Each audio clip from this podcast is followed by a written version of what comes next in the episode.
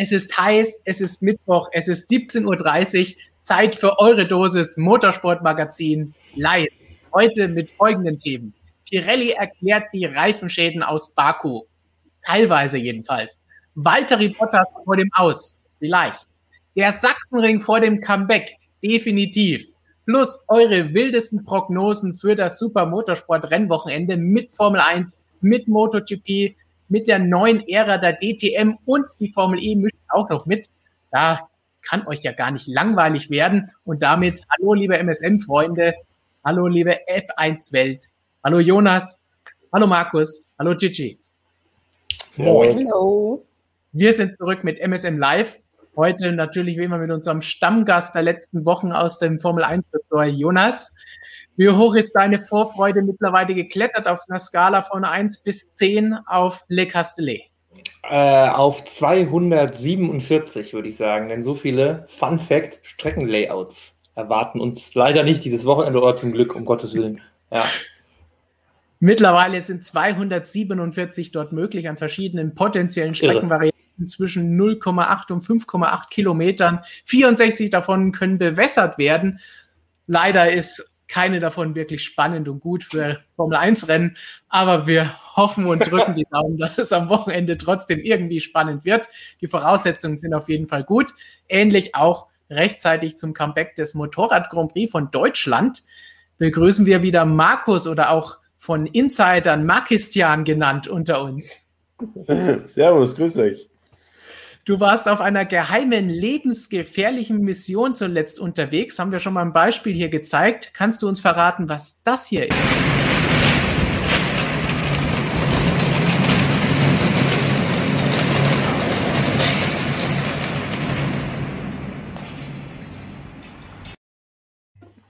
Ich kann es verraten, ja, ich hoffe, ich darf es auch. Ähm, wir übersiedeln in ein neues Büro in Graz und äh, wir haben da ein bisschen Baumaterialien geliefert und haben uns da von äh, einem, ja, so einem Elektronik-Großhändler, der da im selben Gebäude ist, haben uns diese schönen Wegelchen ausgeliehen und äh, da ist ein bisschen, ein bisschen der, der Spieltrieb übermannt, möchte ich sagen.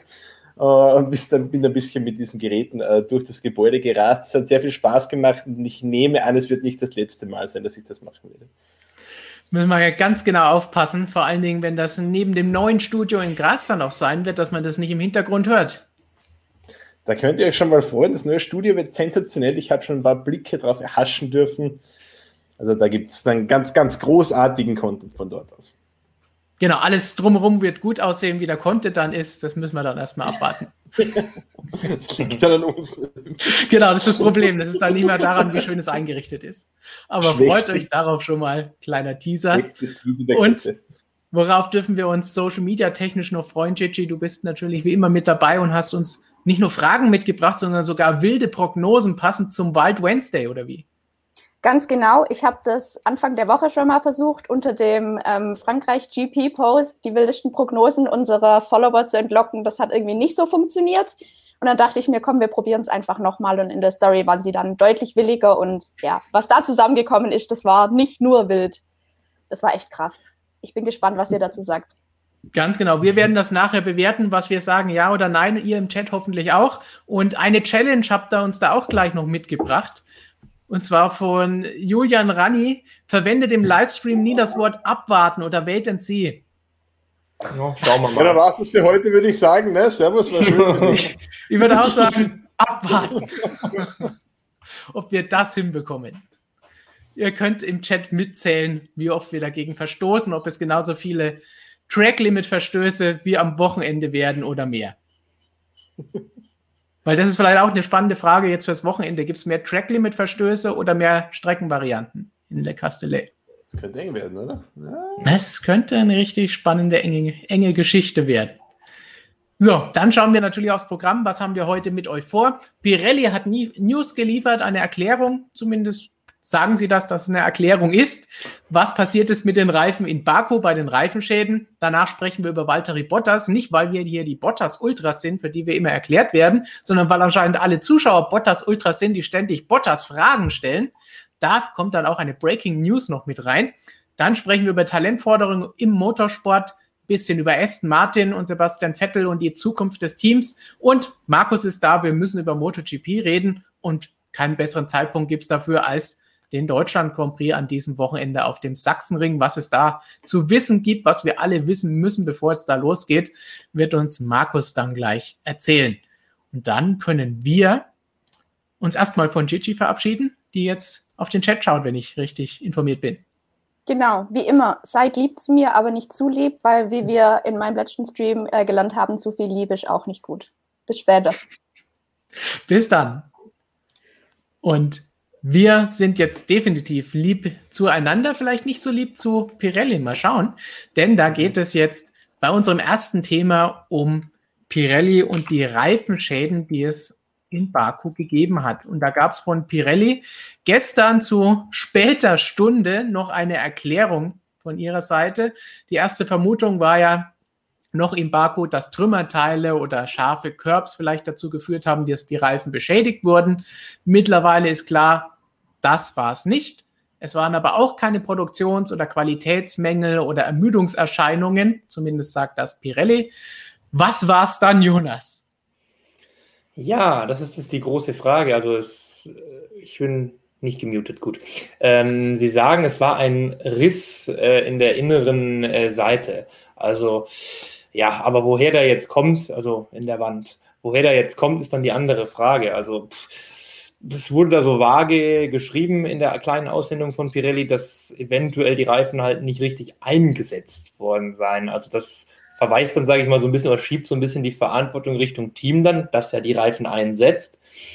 Da kann man jetzt überlegen, worum geht es da und wie man jetzt schon so gehört hat und wie auch Pirelli da schon mitgeteilt hat, gibt es jetzt schon in Frankreich dann auch neue Regeln und neue Kontrollmechanismen, was Reifendrücke angeht. Und das ist ja ein ganz interessanter Punkt, weil wir wissen alle, die Teams äh, sind ja seit Jahren mittlerweile irgendwie verpflichtet, gewisse Drücke oder gewisse Mindestluftdrücke zu fahren. Das war auch in Baku, das ist immer so. In Baku wurden die ja sogar nochmal erhöht nach dem Freitag, nachdem dann Pirelli scheinbar schon gemerkt hat, hey, ist vielleicht doch ein bisschen niedrig.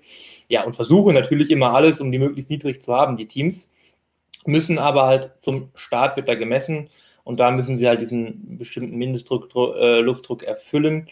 Und ja, jetzt ist eben so dann, Pirelli äußert das natürlich nicht direkt, aber das schwingt da eben so mit, weil die Teams das halt irgendwie immer versuchen, diese Drücke dann nachdem eben gemessen wurde, irgendwie durch verschiedene Tricks eben niedriger zu bekommen, weil das natürlich dann mehr Performance gibt, ist dann immer so, ein, so eine Gratwanderung, wenn es dann halt zu gefährlich wird, wenn der Reifen dann einfach kaputt geht, wie es jetzt halt hier passiert ist ja, aber da will man jetzt eben genauer schauen, dass das eben nicht mehr so leicht ist. Zum Beispiel wird dann eben ähm, das Ventil versiegelt, dass dann ähm, ja, die Teams da auch nicht mehr irgendwie noch nachträglich was ändern können, weil dann nach dem Rennen auch nochmal gemessen werden soll. Ja.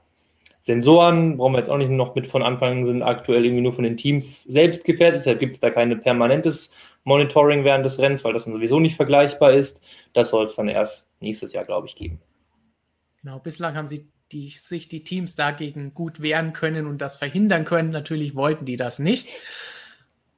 Ja, jetzt müssen wir sehen, was passiert. Abwarten darf ich ja nicht sagen. ja. Am kommenden Wochenende, es wird sicherlich jetzt, wir haben eine lange Gerade, da müssen wir natürlich drauf schauen, was dann da los ist wenn da was passiert, sieht es natürlich nicht gut aus. Aber ich würde jetzt nicht davon ausgehen, dass plötzlich wieder Reifenschäden kommen. Hatten wir auf den Strecken vorher auch nicht. Irgendein Spezialfall ist da eingetreten. Und müssen wir jetzt wirklich schauen, wie geht es da weiter mit den Mindestreifendrücken? Erhöht die mhm. Pirelli jetzt nochmal? Wie sieht es da mit den durch die geänderten Kontrollen und Verplombungen, ob das hilft? Und insgesamt ja, wird es, glaube ich, Zeit, dass das vereinheitlicht wird und diese Sensoren auch während der ganzen Sache immer überprüfen, was ist da los. Andererseits wollen wir das wirklich, dass dann da Einsprüche kommen und Strafen kommen und Disqualifikationen kommen? Ja, wohl eher nicht. Also das ist ätzend. Ich weiß gar nicht. Pirelli hat, glaube ich, schon zumindest mal so im Vorhinein hier das bekannt gegeben. Das sagen sie immer schon vorher. Da haben wir jetzt 21 PSI an der Vorderachse und 19,5 PSI an der Hinterachse. So gehen wir jetzt mal ins Wochenende. Ja, aber ich kann mir jetzt ehrlich gesagt nicht vorstellen, dass wir jetzt hier ein Dauerthema wieder haben mit irgendwelchen Reifenplatzern. Also gerade wenn es jetzt noch ein bisschen besser angeschaut wird und Pirelli dann, glaube ich, im Zweifel dann jetzt, um da ja, alle Zweifel auszuräumen, dann echt nochmal ein bisschen nachlegen wird, können sie ja anpassen, wie jetzt auch in Baku eben. Also Ja. Teams sagen natürlich, das muss man auch noch sagen, darf man nicht vergessen, ähm, Red Bull und Aston Martin, die ja beide betroffen waren. Red Bull war gestern Abend dann so spät, wie es auch war, sehr, sehr schnell mit seiner Reaktion. Aston Martin hat heute fast wortgleich nachgezogen. Die sagen natürlich beide, dass sie zu jeder Zeit, also da schwingt halt schon mit, auch während des Rennens immer sich an die Vorgaben oder Empfehlungen von Pirelli gehalten hätten. Also ja, ist klar, dass die mhm. Antwort kommt. Also ja gut, Diskussionsbedarf gibt es jetzt erstmal, glaube ich, nicht. Also wenn jetzt irgendwas wieder passiert, dann ja, gut. Aber ähm, interessant auf jeden Fall, wie es ausgegangen ist. Interessant finde ich vor allem auch, äh, dass es dann jetzt halt doch kein Trümmer war. Da freut sich vielleicht Verstappen zumindest ein bisschen.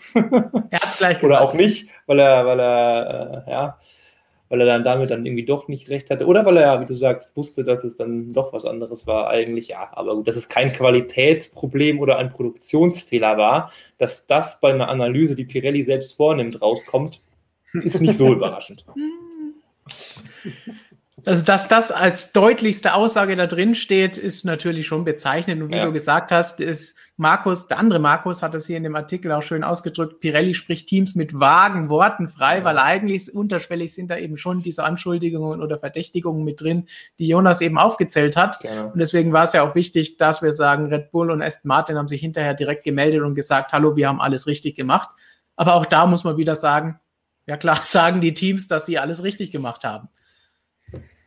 Ich ja. liebe ja solche, solche passiv-aggressiven Presseaussendungen, wo so unterschwellig immer so schön weiter der schwarze Peter zugeschoben wird. Ich finde das großartig. Es ist auf jeden Fall eine schöne, typische Formel 1-Geschichte. Und wie Jonas gesagt hat, jetzt müssen wir einfach schauen, wie es weitergeht bei den nächsten Rennen. Und dann sehen wir, ob diese ewige Geschichte, unendliche Geschichte mit den Reifen hoffentlich damit gelöst ist oder ob wir demnächst bei einem der nächsten Rennen im Chat habe ich eben schon wieder Silverstone gelesen, wieder über dieses Thema diskutieren müssen. Ich hoffe, ja. dem ist nicht der Fall. Das nächste Thema, da müssen wir drüber diskutieren, weil ihr es auf jeden Fall immer wieder wollt und wahnsinnig viele Fragen dazu gekommen sind. Und die erste Frage, die das Thema einleitet von Nick Scherf, Bottas weg von Mercedes. Wer wird Nachfolger? Was sagen die Gerüchte? Die Gerüchte kursieren da jetzt nach einigen News, die die Runde gemacht haben die letzten Tage, dass intern Mercedes schon entschieden hätte, Valtteri Bottas ist weg und wird nächstes Jahr durch George Russell ersetzt. Das sind aber nur Meldungen, wo es heißt, das soll so sein. Es ist nichts offiziell bestätigt, nichts offiziell verkündet. Müssen wir immer vorwegschieben. Also wer jetzt sagt, hey, wie geht's mit Bottas weiter? Ist er jetzt weg? Nicht korrekt. Was wir auch vorweg vielleicht schieben müssen, es wird nicht passieren, dass er während der Saison jetzt aussortiert wird, haben wir ja schon öfter die letzten Male gesagt. Da, dafür gibt es keinen Grund. Er hat keine schlechten Leistungen gezeigt, er hat hin und wieder vielleicht einen kleinen Fehler gemacht, aber dafür wird man nicht gleich aussortiert, auch schon gar nicht bei Mercedes. Wir sind hier nicht bei einem anderen Team und es gibt dafür jetzt absolut keinen Grund, ihn sofort auszusortieren. Ja, Deswegen das gleich mal abgehakt. Spannender die Frage, wird er denn aussortiert oder nicht? Ja, Wie würdet ihr als Teamchef agieren? Ja, bei mir wäre der jetzt weg. Das ist einfach überfällig. Also gar nicht mal unbedingt wegen Bottas. Die können den Russell jetzt nicht noch ein Jahr warten lassen. Das ist für mich eigentlich der, der ausschlaggebende Grund. Also allein deshalb. Also Bottas ist gar nicht die Frage, Russell ist die Frage. Ähm, und Russell selbst, das ist zumindest offiziell, der sagt, er will bis zur Sommerpause Klarheit, was er nächstes Jahr macht. Also äh, das ist das Einzige, wenn man so will, offizielle, die Aussage von George Russell. Also gut, er kann da jetzt keine großen Forderungen stellen bei Mercedes, sage ich mal. Der, der wird da auch lieber warten und warten und darauf spekulieren. Aber das ist mal so eine Aussage, die im, im Raum steht. Bottas meinte neulich, glaube ich, auch, er rechnet jetzt innerhalb des nächsten Monats damit, dass mal gesprochen wird. Gut, das steht so ein bisschen jetzt im Konflikt dann zu den Gerüchten, die jetzt sagen, das ist schon alles entschieden bei Mercedes, aber ich denke mal, da wird man sowieso, ja, ja gut, erstmal mit Bottas reden wird man, man wird ihm jetzt nicht gleich erzählen, hier wird nichts oder was, ja. aber ah, wobei eigentlich also eigentlich finde ich, Mercedes muss das sehen, wie ich das sehe, also wie ich das gerade gesehen habe. Es muss Russell sein, es geht einfach nicht. Die können nicht noch, das, was wollen die denn noch machen? Was, die können dem jetzt nicht noch ein Jahr erzählen. Äh, du musst noch mal warten. Also an für sich muss diese Entscheidung schon gefallen sein. Es, es ist das Problem, dass Lewis Hamilton noch nicht verlängert hat. Wenn wir davon ausgehen, dass Lewis Hamilton verlängert, was ich jetzt mal glaube und ich denke, du genauso glaubst, dann geht es nur noch um ein Cockpit. Und selbst sonst würde ich sagen, Bottas Russell ist jetzt nicht die super spannend klingendste Paarung für nächstes Jahr, für diese neue Ära.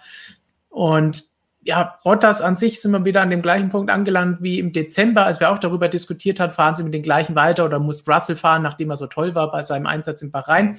Und an sich die gleichen Punkte, die für Bottas sprechen, sprechen auch wieder für Bottas. Es gibt keinen Ärger, er holt die Punkte. Ja, dieses Jahr hat er hin und wieder Probleme mit dem Auto, aber es hat am nächsten Wochenende dann auch mal wieder Hamilton und umgedreht. Das heißt, es sind alles Dinge, die vom Team aus ausgehen, nicht von ihm. Er macht nichts falsch, wie ich eben schon gesagt habe.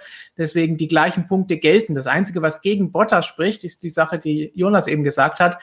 Irgendwann kann man Russell nicht mehr auf der Ersatzbank äh, sitzen lassen und einfach nur dort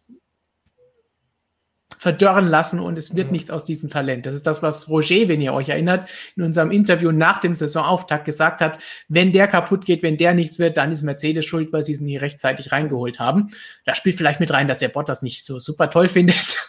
Aber Markus, du bist jetzt Tote Wolf. Österreicher bist du schon. Was würdest du machen? Ich bediene mich da jetzt auch einfach mal seiner Diktion und sage, es ist ein No-Brainer eigentlich. Also, wie es Jonas schon richtig angesprochen hat, also jetzt Bottas in allen Ehren, wie du es auch gesagt hast, der macht ja generell nichts falsch, aber er macht halt auch nichts besonders richtig jetzt. Und ich glaube, äh, George Russell würde da leistungsmäßig mal sicher nicht abfallen. Und langfristig muss man eben die Perspektive sehen, die man mit George Russell hat, die man mit einem mittlerweile nicht mehr besonders jungen Lewis Hamilton, der jetzt 35 ist, glaube ich, oder so, oder?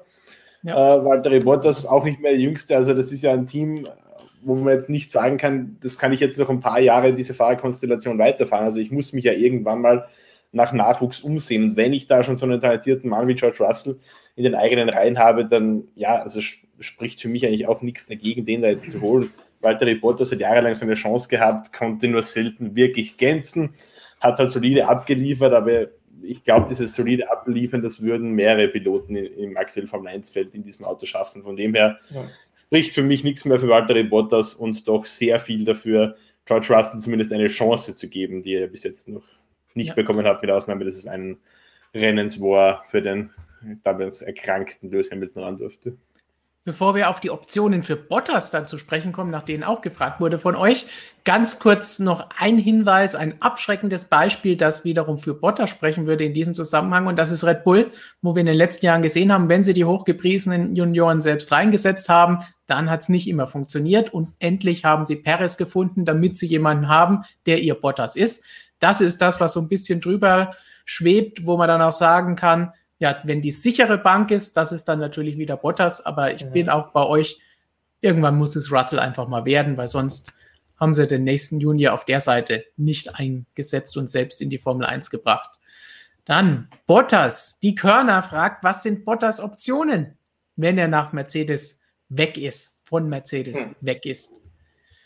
Und da gibt es nicht viele, Jonas, haben wir eben schon vorher ja. gesagt, gerätselt. Ja. Ja, also ich habe gerade schon den User-Kommentar hier gesehen. Ocon wurde gerade bis 24 bestätigt. Das ist auch ein guter Punkt. Gut, die Tür habe ich eh nie gesehen. Für mich ähm, ist jetzt hier eigentlich nur wirklich der direkte Tausch irgendwie realistisch. Also Bottas zurück zu Williams, da kam er ja ursprünglich her. Ähm, und Russell dann zu Mercedes. Ansonsten sehe ich ehrlich gesagt keine Option. Red Bull wird nicht passieren, auf keinen Fall. Das ist das Unwahrscheinlichste überhaupt. Ja. Ja, und alles andere. Pff, Aston Martin ist zu gut Alfa Romeo, aber was soll Bottas jetzt bei Alfa Romeo mhm. auf einmal? Die haben dann auch genug Ferrari-Nachwuchs, der dann wieder noch nachkommt, ja. der da dann rein soll. McLaren ist dicht. Gibt es keine Verbindung. McLaren ist eh dicht, richtig. So, dann wird es schon dünn. Alpha Tauri, Red Bull haben wir gesagt, sind raus. Ferrari ist dicht. Was gibt es noch für Teams? Fallen keine mehr ein. Haas, Haas. ist auch, auch ja. erledigt und ja, für ihn auch keine Option. Also, es bleibt genau. wirklich nur also Williams, also wie du gesagt hast. Ja, und dort die Hoffnung, dass es dort besser läuft, dass der Aufwärtstrend fortschreitet und das neue Reglement irgendetwas bringt. Ja. Ja, das ist, man muss aber so jetzt auch mal, fällt noch ein, man muss den Spieß auch nochmal umdrehen, weil welche Option gibt es denn für Russell? Also wenn ich jetzt Mercedes bin, klar, ich habe gerade gesagt, es ist jetzt mal an der Zeit, aber zumindest diese Angst, dass sie Russell ganz verlieren, dass er vielleicht sagt, nö, ich will jetzt mal woanders, die sehe ich auch nicht so unbedingt, nee. weil wirklich etwas, was jetzt viel verspricht. Wir wissen, nächstes Jahr ist eh sowieso große, großer Umbruch, aber man geht jetzt erstmal davon aus, dass so im Wesentlichen alles, was jetzt ziemlich gut ist, weiter relativ weit vorne sein wird. Wo will der denn hin? Da ist ja auch alles dicht. Da ist ja auch McLaren dicht, da ist Alpine dicht, da ist Ferrari dicht, da ist Red Bull dicht. Der Russell kann sich ja jetzt auch nicht wirklich irgendwo mit einem Wechsel verbessern. Also kurzfristig ja. hat er da auf jeden Fall mal kein Druckmittel. Ähm, das ist auch noch ein Punkt. Deshalb muss Mercedes einfach entscheiden, was will man jetzt für das kommende Jahr. Will man weiter, wie du auch schon angesprochen hast, diesen Bottas, der da wirklich ein, eine solide Nummer zwei ist, der keinen Ärger macht? Oder will ich dann wirklich mal, ja, ins Volle gehen oder in die Vollen gehen und mal den, den Russell dann auch jetzt wirklich dafür belohnen, was er da bei Williams die ganze Zeit anstellt? Weil, ja, irgendwann wird es dann auch mal Zeit. Ich meine, Hamilton wäre sicherlich nicht begeistert ja, ist jetzt eine Abwägungsfrage. Aber wenn man dann, sage ich mal, den, diesen direkten Tausch sich da irgendwie ein, ich denke mal, mit Just Capito und Toto Wolf, das, das wird dann auch gut ganz funktionieren. Williams, Mercedes eh eine gute Beziehung immer gehabt. Also, dass man wirklich vielleicht sogar das mit diesem Tausch dann direkt so regelt, dass man dann auch den Bottas nicht komplett abspeist, ähm, dass er zumindest noch in der Formel 1 bleiben kann, dann wäre das ja auch irgendwie noch eine verträgliche Lösung. Auch es, Williams ist. Und Williams ist der einzige Mercedes-Kunde, der eben da übrig bleibt. Ja. Weil wir wissen, mit Aston Martin, Stroll wird nicht gehen und Vettel kommt gerade erst in die Gänge und ist eigentlich der Einzige, der da auch wirklich die richtig guten Sachen holen kann, wenn er in Form ist und mit dem Auto zurechtkommt. Weil werden wir nachher noch über Aston Martin und Stroll gab es auch ein paar Fragen von euch sprechen müssen, wenn es um deren langfristige Zielsetzung geht. Aber hier ganz klar Williams die einzige Chance mit diesem Tausch. Jetzt aber noch eine dritte Bottas-Frage, weil Bottas-Fragen von James Bond 4567 sind in. Glaubt ihr, dass Bottas in einem Team besser performen würde, wenn auf ihn als Nummer 1 gesetzt würde? Hätte er selbst für seine Karriere nach drei Jahren ohne Erfolg gegen Lewis sich einem anderen Rennstall anschließen sollen? Den letzten Teil oder die zweite Frage, die können wir, denke ich, ganz einfach beantworten. Nein, weil wo, auch er hätte jetzt nicht wirklich einen anderen Rennstall gefunden, wo er so ein gutes Auto hat, mit dem er Rennen gewinnen kann, Poles holen kann, Lewis Hamilton teilweise manchmal aus eigener Kraft schlagen kann, wie er es geschafft hat. Denn da muss man dann wieder mal die Lanze für Bottas brechen. Er ist besser als sein Ruf oder besser als das, was man ihm nachsagt dass er nur ein Wasserträger ist, der macht, was Hamilton will, so à la Barrichello. Er ist deutlich besser als Barrichello. Er ist kein Weltstar auf Hamilton, Verstappen, Michael Schumacher Niveau, aber er ist deutlich besser als manche andere, als Barrichello oder Irvine, die so eine Rolle mal hatten in der Vergangenheit. Da hat Hamilton aus eigener Kraft geschlagen. Ob er Weltmeister werden würde in einem hm. eigenen Team mit eigenem Auto, ist dann wieder die andere Geschichte. Aber muss man auch sagen, selbst ein Jensen Button, Nichts gegen Jensen Button, aber auch der spielt nicht in dieser Hamilton-Verstappen-Liga, sondern auch der ist Weltmeister geworden. Warum soll es dann Bottas nicht schaffen, wenn er ein so perfektes Auto hätte? Oh Gott. Ja, oh Gott. Ja, es sind so viele Sachen, die man dazu sagen könnte. Also ich will erstmal den, den, den Rubinho nicht so runterziehen wollen. also der war schon auch, der hat, muss man tatsächlich sagen, der hat auch wie ein, wie ein Bottas, ist ja, wenn man ehrlich ist, ja, gut, im Qualifying ist der Bottas da, ist er tatsächlich äh, deutlich besser, sage ich mal. Und da kommt er eher mal mit und kann Hamilton dann eher fordern als ein Barrichello und Schumacher. Aber im Rennen gab's, ist es jetzt auch so, dass der Hamilton da eigentlich generell immer besser ist, bis auf diese zwei, drei Strecken. Und die hatte ein, ein Barrichello hatte die auch. So Monza zum Beispiel war immer ganz gut. Also die hatte er auch. Ähm, ja, Bottas, ich fand die Frage ganz interessant. Beim letzten Teil, beim zweiten Teil habe ich so ein bisschen an äh, Ricardo gedacht, der ja so gesehen irgendwo hm. auch deshalb von Red Bull weg ist. Ja. Und dann versucht woanders ist eher alles um sich zu formen, jetzt dann eben erst bei Renault, nicht geklappt, jetzt bei McLaren, sieht auch gerade eher besser für Norris aus, also funktioniert scheinbar auch nicht unbedingt. Ähm, Abschreckendes aber, Beispiel für Bottas. Ja, ja, aber das ist so, da musste ich gerade einfach dran denken, dass das so der Ansatz wäre. Aber ich sage dann letztlich mal, wenn man mal wirklich schaut, ja, okay, ich weiß jetzt nicht, was gibt einem Fahrer da mehr Befriedigung? Bin ich teamintern da der, der King und, und bin da klar vorne, was der Bottas bei Williams gegen den alten Massa da noch war. Da war er ja im Grunde die Nummer eins, wenn man so will, in irgendeiner Weise, zumindest performance-technisch. Aber will ich denn in einem im viert, fünf besten Team die Nummer eins sein? Oder will ich bei Mercedes ja, im Grunde keine Chance haben, langfristig aufs ganze Jahr gesehen gegen den Hamilton, aber kann zumindest mal ein paar Rennen gewinnen und fahre weiter vorne mit. Also dann würde ich immer noch irgendwie mich für den Mercedes entscheiden. Ja, definitiv. Markus nickt auch. Und du bist ja auch Weltmeister, das darf man ja nicht vergessen. Du bist ja auch zumindest Konstrukteursweltmeister mit geworden. Ja. Also immerhin irgendwie hast du auch was äh, auf dem Lebenslauf stehen, sage ich mal, als Leistung. Und sicherlich auch auf dem Konto. Ja, sicherlich auch. Das ist sicherlich bei Mercedes als Vize-Weltmeister, als Fahrer-Vize-Weltmeister und Konstrukteurs-Weltmeister so oft in Folge sicherlich auch nicht schlecht. So, dann gibt es natürlich viele Fahrer, die gerne in diese Position kommen würden, in der sich die Fahrer, über die wir eben gesprochen haben, wie Bottas, wie Esteban Ocon oder gar Lewis Hamilton befinden. Und da sprechen wir in unserem nächsten Thema jetzt darüber, denn da geht es um die Talentforderung allgemein im Motorsport.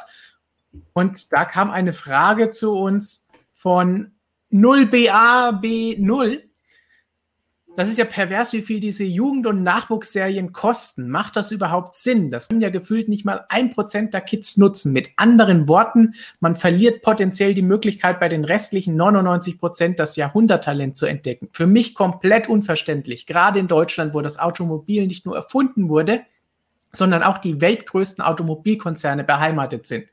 Da muss mehr möglich sein. Viel mehr. Ich drücke Lirim Sendeli alle Daumen, gerade Fahrer, die keinen Bonus durch ihren Vater haben, Schumacher Verstappen haben es absolut verdient. Und passend dazu die Frage von Tom. Lewis Hamilton, der vor kurzem das Ganze auch kritisiert hat, ebenso wie Sebastian Vettel, hat recht, bemerkt, dass der Aufstieg im Motorsport immer kostspieliger wird und das für Nicht-Privilegierte nicht zu schaffen ist. Wie könnte man oder die FIA das ändern, damit auch talentierte junge Fahrer, die keine Millionen auf der hohen Kante haben, eine Chance bekommen. Huh, ein großes, umfangreiches Thema. Wie eben angesprochen, Lewis Hamilton hat vor einigen Wochen darüber gesprochen und gesagt, hey, er sieht da aktuell diesen Billionaires Kids Club in der Formel 1 oder allgemein im Motorsport. Sebastian Vettel hat auch gesagt, die Kosten sind explodiert. Er hatte Glück, dass er einen Förderer hatte, weil selbst hätte er sich das Ganze nicht leisten können. Und tja, das so geht es vielen, die jetzt gerne in die MotoGP, die Formel 1, die DTM oder andere Rennserien kommen möchten. Wir haben eben schon Lirim Sendeli angesprochen. Da haben wir im vergangenen Jahr ein Interview mit dem jetzigen Formel 2-Fahrer geführt. Und da hören wir ganz kurz mal rein. Da werden auch ein paar Zahlen genannt, was da im Motorsport heute in Formel mhm. K-Zeiten, Formel 4, 3, 2 so bezahlt wird. Also selbst Kartfahren war schon war schon nicht einfach, auch schon relativ teuer, wahrscheinlich teurer als die meisten sich äh, denken können. Also wenn man mal Summen in den Raum wirft, ich weiß jetzt nicht, du bist deutsche Kartmeisterschaft gefahren, ja. ich weiß, auf internationalem Niveau zahlt man da auch schon Summen von 300.000 Euro pro Saison, das ist abartig. Ja, ja, das konnten wir bei weitem nicht. Also wir sind unsere Saison im Kart, ähm, da haben wir auch Glück gehabt, dass KSM mich da ein bisschen unterstützt hat. Und dann spricht man schon über Summen, da wird einem richtig schlecht, wenn man das sieht, oder? Mir wird auf jeden Fall schlecht. ähm, gut, es gibt paar Leute, es gibt natürlich immer Leute im, im Fahrerlager, die für die ist das Peanuts. Äh, aber ja, in der F3 reden wir schon und die haben wir auch dieses Jahr ausgegeben von äh, siebenstelligen Summen. Man hat vielleicht vertraglich eine nicht siebenstellige Summe, aber so einmal durchs Kies sind halt ja, äh, sind halt, ist halt auch schon teuer. Und, äh, und meine Vorbereitung war dann halt die Meisterschaft in Neuseeland. Und dann äh, ja, zahlt man halt eine Meisterschaft in Neuseeland, eine Formel-3-Saison, die Testtage, die äh, Crashs. Und dann äh, geht es dann auch wieder doch wieder ins Siebenstellige und von Formel 2 brauchen wir gar nicht reden. Das ein kleiner Einblick, um ein paar Zahlen noch dazu zu nennen, die auch Toto Wolf zuletzt mal ein bisschen ins Spiel gebracht hat. Kart-Saison so 250.000 Minimum, Formel 4 500.000, Formel 3 1 bis 1,2 Millionen. Das heißt, das Ganze wird richtig teuer. Formel 2 dann nochmal mehr im Millionenbereich für eine Saison, um da fahren zu können. Dann will man idealerweise gerade in solchen Serien wie Formel 3, Formel 2 in einem guten Team sein, weil das Team trotz Einheitsautos entscheidend sein kann. Und das ist für viele einfach nicht mehr zu bezahlen, egal ob auf vier Rädern oder eben auch auf zwei Rädern, Markus. Da hast du zuletzt wie wir hier auch sehen, mit Stefan Bradl gesprochen für unseren Motorrad-YouTube-Kanal. So ist es, ja. Also wir haben ja ganz ähnliche Situationen, ganz ähnliche Probleme im Motorradsport. Die Summen sind nicht dermaßen krass, aber doch für normal verdienende Eltern, würde ich mal sagen, nicht zu stemmen, wenn sich die Kinder das wünschen, äh, eben eine Karriere da im Motorradsport vielleicht anzugehen. Wir haben das Glück, würde ich sagen, im Motorradsport, dass wir mit dem Red Bull Rookies Cup äh, eine Serie haben, wo wirklich Fahrer, die keine, keinen großen finanziellen Background haben, da wirklich auf einer großen Bühne fahren können, wo auch wirklich die Teamchefs aus der Motorrad-Weltmeisterschaft hinsehen. Die ganzen Kosten werden übernommen. Es ist Einheitsmaterial und man sieht eben wirklich, wer ist der beste Fahrer, wer kommt damit am besten zurecht. Äh, bei der Sichtung wird wirklich rein nach Nummern vorgegangen. Die und die Startnummer hat den, hat den Coaches gefallen. Da weiß keiner, wer sitzt da jetzt wirklich genau drauf. Also da gibt es auch irgendwie keinen Bonus für große Namen. Das ist natürlich wirklich äh, eine super, ein super Projekt, eine super Möglichkeit für junge Fahrer da eben äh, den Schritt in die Weltmeisterschaft zu schaffen, wenn man auch keine reichen Eltern hat. Es ist aber natürlich so, dass man auch irgendwie mal äh, in, diese, in diesen Regionen äh, vorstoßen muss, äh, um eben da im Rookies Cup zu performen. Da braucht es natürlich vorher auch schon eine gewisse Ausbildung. Ähm, und das ist der Punkt, wo es vor allem im deutschsprachigen Raum extrem hapert, äh, weil es da eben Spanien, Italien zum Beispiel, da gibt es in den Minibike-Serien, wird da schon sehr professionell gearbeitet. Das gibt es in Deutschland, Österreich, Schweiz in der Form nicht. Und da kommt jetzt unser lieber Stefan Bradl ins Spiel, ähm, der ein bisschen die Schnauze voll hat davon, dass da in Deutschland nichts vorangeht. Äh, das ganze Thema auch von den Verbänden ziemlich vernachlässigt wird. Äh, und Stefan startet da jetzt ein schönes, ein schönes Projekt. Äh, grob umfasst heißt das, äh, er sucht sich bei einem, äh, da wird die Stefan Bradl Rookie Days, glaube ich, wird das genannt, äh, ein paar Termine in Deutschland geben, die sollen in den nächsten Tagen rauskommen. Ähm, da können Jungs und Mädchen zwischen 12 und 14 Jahren, glaube ich, hin äh, können sich dort beweisen. Dann werden ein paar rausgesucht und die wird Stefan Bradl dann unterstützen. Honda Deutschland ist mit, im Board, äh, mit an Bord, Red Bull ist mit an Bord. Da wird es Trainingsmaschinen geben für die, für die Jungs und Mädels. Ähm, da wird es gutes Coaching geben, um denen eben dann zu ermöglichen, auf dieser Bühne wie beim Bull Rookies Cup da eben richtig gut performen zu können. Wenn ihr alles, alle Details darüber erfahren wollt, dann am besten rüberschauen auf unseren Motorradkanal, Motorsportmagazin Motorrad. Da ist vor 64 Minuten das Video online gegangen, wo Stefan Bradl das alles genau erklärt und noch viel, viel mehr. Gute halbe Stunde mit Stefan gequatscht. Sehr interessant. Solltet ihr euch auf jeden Fall reinziehen. Definitiv. Aber natürlich erst, wenn dieser Stream vorbei ist, denn wir haben ja jetzt noch jede Menge Themen über Aston Martin und Co., über die wir sprechen wollen. Aber einen kleinen Vorgeschmack auf das Interview haben wir hier. Es sind ganz kurz Aussagen von Stefan Bradl zur Nachwuchsarbeit und was er davor hat. Also mit äh, Honda Deutschland und, und Red Bull ähm, werde ich da eine, die sogenannten Stefan Bradl Rookie Days ähm, mal einrichten. Das sind drei Veranstaltungen, wo wir mal die, die Jungs und Mädels im, im Alter von ja, 12 bis 14, 15 versuchen einzuladen und anzusprechen und denen dann einfach mal die Möglichkeit geben, sich auf der Rennstrecke zu zeigen ähm, und zu versuchen, ähm, bei mir eben Ratschläge zu holen und durch ein Team, das wir aufgebaut haben, äh, ein bisschen zu ja, unterstützen und zu schauen, ein gewisses Talentscouting, um einfach mit dem Ziel, ähm, den deutschen Nachwuchs auf, ein, auf eine Basis zu bringen, ähm, mit vereinzelt, ähm, wie soll ich sagen, Hilfe und Unterstützung von Leuten, die ich ganz gut kenne, die im Rennsport sehr viel Ahnung haben und ähm, versuchen dann ähm, die Jungs und Mädels vereinzelt, wenn sie Talent zeigen, wenn sie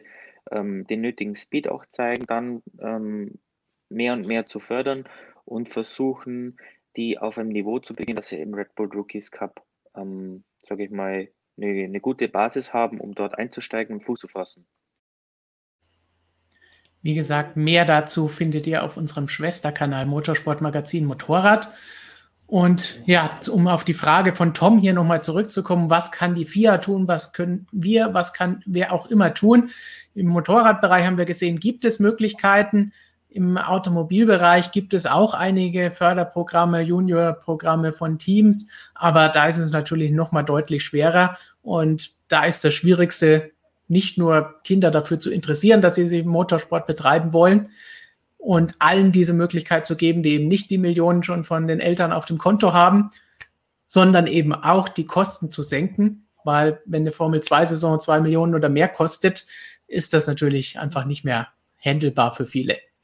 Aber da haben wir leider, auch wenn Tom hier danach gefragt hat, kein Allheilmittel. Da müssen wir irgendwie schauen, dass auch die Formel 2, die Formel 3 und Co. die Kosten irgendwie senken können. Aber letztlich haben sie da keinen direkten Einfluss drauf, weil das Geld natürlich an die Teams geht, die wiederum das Geld brauchen, weil sie die Autos bezahlen müssen. Und das ist so ein bisschen dieser Kreis, der leider nicht zu sprengen ist aktuell. Wenn ihr gute Ideen habt, schreibt sie uns in die Kommentare. Wir geben die dann gerne weiter oder sind dann die großen Retter des Motorsports. So, dann wollen wir noch schauen, was ihr bislang an Ideen und Fragen hattet. Und dafür brauchen wir natürlich wieder Gigi hier unter uns. Ja, ähm, fangen wir doch gleich mal mit Pirelli an. Da mache ich es quick and dirty, short and sweet. Ähm, wir haben hier drei Zitate, die ich super fand. Bring back Bridgestone und dann Make Bridgestone great again. Also da spricht man sich eindeutig für Bridgestone aus. Äh, mein Favorit war aber von Luca Knöss, Red Bull verleiht Flügel, äh, da brauchen Max und Checo keine Reifen mehr. Also, haben wir doch schon alles geklärt. So viel dazu. So viel dazu. Gab es noch spannende Fragen zu diesen Themen? Oder Nein, warten alle nur noch nicht. auf Vettel und Aston Martin? Ich glaube schon, ähm, überraschend träge sind sie heute im Chat. Ähm, sehr wenig Fragen und auch sonst sehr wenig kontroverse Meinungen, aber ich weiß nicht. Es ist heiß. Ich, ja. ja, es ist heiß. Ja, da kann ich nur empfehlen, einfach mal ähm, abkühlen, einfach mal ein Glas Wasser verschütten oder so, dann passt es schon. Hast du da Erfahrung eben gemacht, kurz vor Streambeginn? Ähm, vielleicht. Ich weiß nicht. Also ich habe gehört, es soll helfen. Okay, machen wir weiter mit dem ähm, Valtteri Bottas. Jetzt hätte ich fast Batterie Voltas gesagt, weil Lukas das immer sagt. Ähm, da schreibt King Gigi. Also erstmal King Gigi, es kann nur eine Gigi geben, das bin ich. Aber wer auch immer das ist, schreibt, ich würde eher Hamilton rausschmeißen als Bottas. Dann ähm, gab es noch Menschen, die Russell zu McLaren verfrachtet oh. hätten, weil ähm, Daniel Ricciardo da ja nicht so richtig Fuß fasst. Dann ähm, schreibt Beuteltee einfach Stroll auf die Ersatzbank schicken, dann könnte Aston Martin das Auffängerteam in der Formel 1 werden. Wird nicht passieren, aber okay. Also wir hätten nichts dagegen, haben wir, glaube ich, letztes Jahr auch schon öfter mal gesagt, dass wir auch Perez und Vettel gerne in diesem Team gesehen hätten. Aber ich will es bloß weitergeben. es gab Besitzer. hier einige interessante äh, Wechselideen, Konzeptgerüchte. Mike Shriley schreibt, falls Hamilton nicht mehr will, Verstappen zu Mercedes, Gasly zu Red Bull, was aber wahrscheinlich auch nicht passieren wird. Wird Herr Dr. Marco vielleicht nicht ganz so begeistert von sein. Aber Zach Brown hat das schon öfter mal so ein bisschen in der Gegend verteilt, also dem wird das sicherlich gefallen. Und ähm, dann haben wir hier noch den klassischen Wechsel Bottas zu Williams, wenn es bei Mercedes nicht weitergeht. Also tauschen Russell und Bottas einfach die Plätze.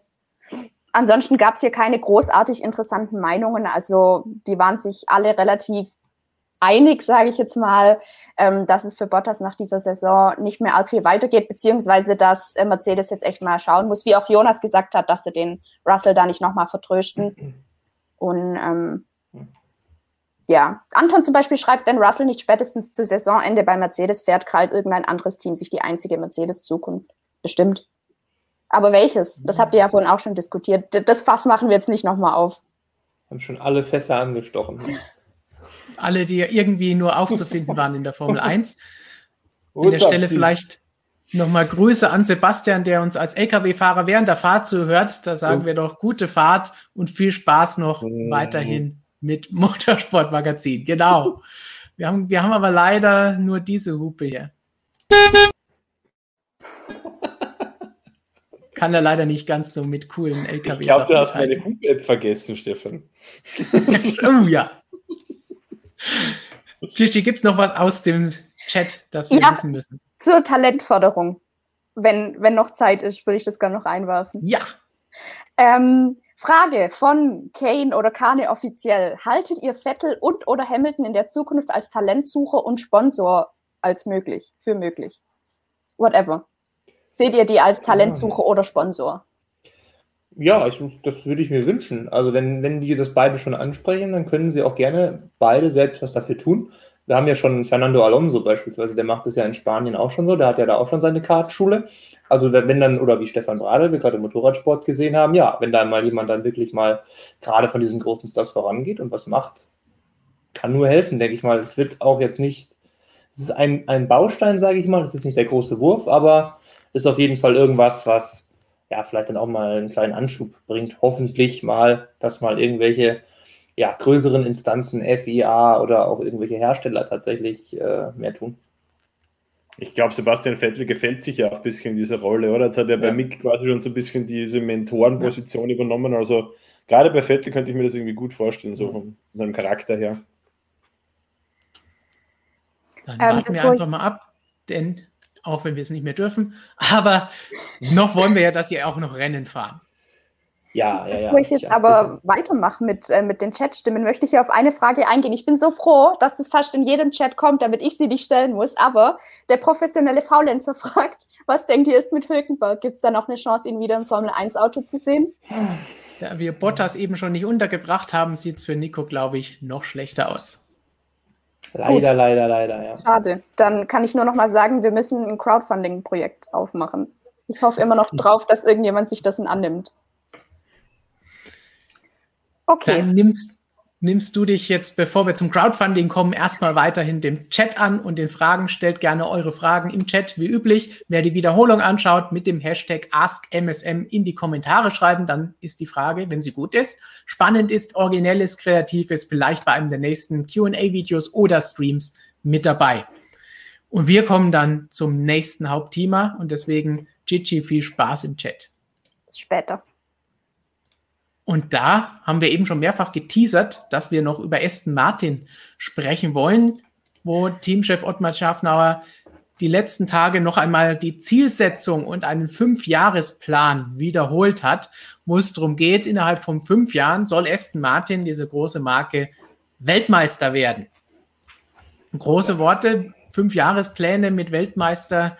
Zielsetzungen haben wir schon öfter gehört, zuletzt von Renault, wo es kläglich gescheitert ist, wo man jetzt neue Pläne macht, aber diese nicht mehr öffentlich kundtut, zumindest daraus also ein bisschen gelernt hat.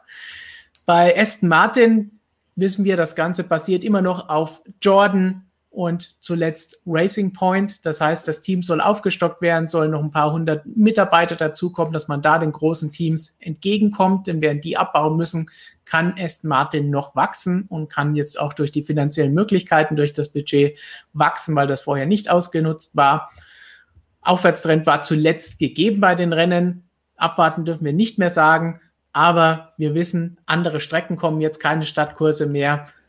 Da könnte es anders aussehen. Wir hoffen aber, dass es nicht der Fall ist.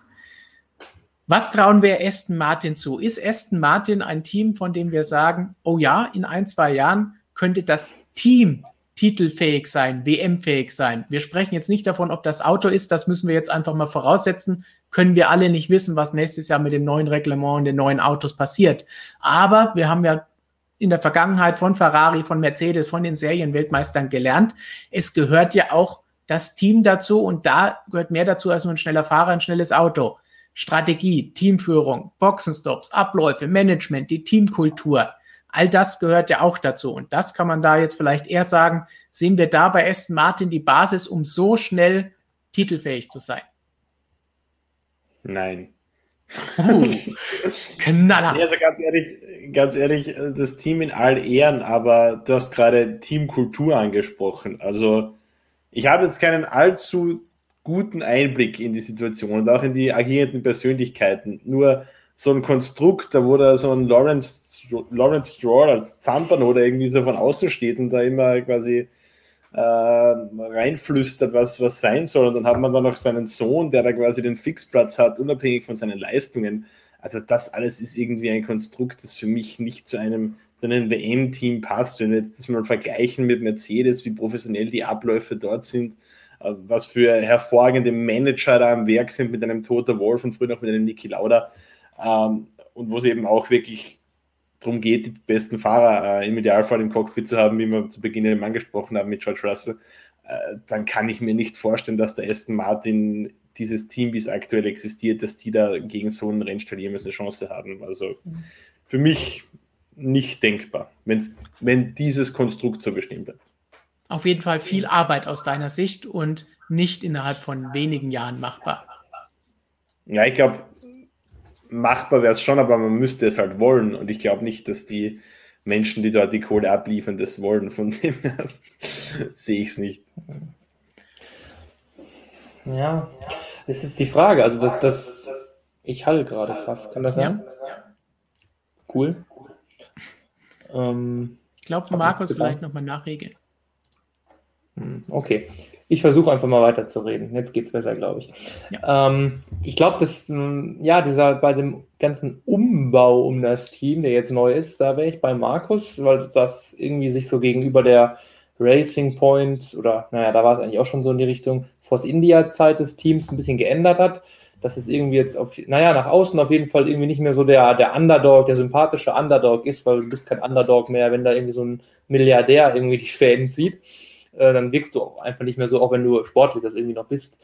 Aber das Team an sich, das ja vor Anno dazu mal mal Jordan-Team, ähm, das ist funktioniert. Das haben sie ja bewiesen, da eben in diesen Underdog-Jahren. Also die haben die Strukturen sind da schon in Ordnung. Gut, jetzt bauen sie halt auch noch mehr auf durch das Geld, was jetzt kommt.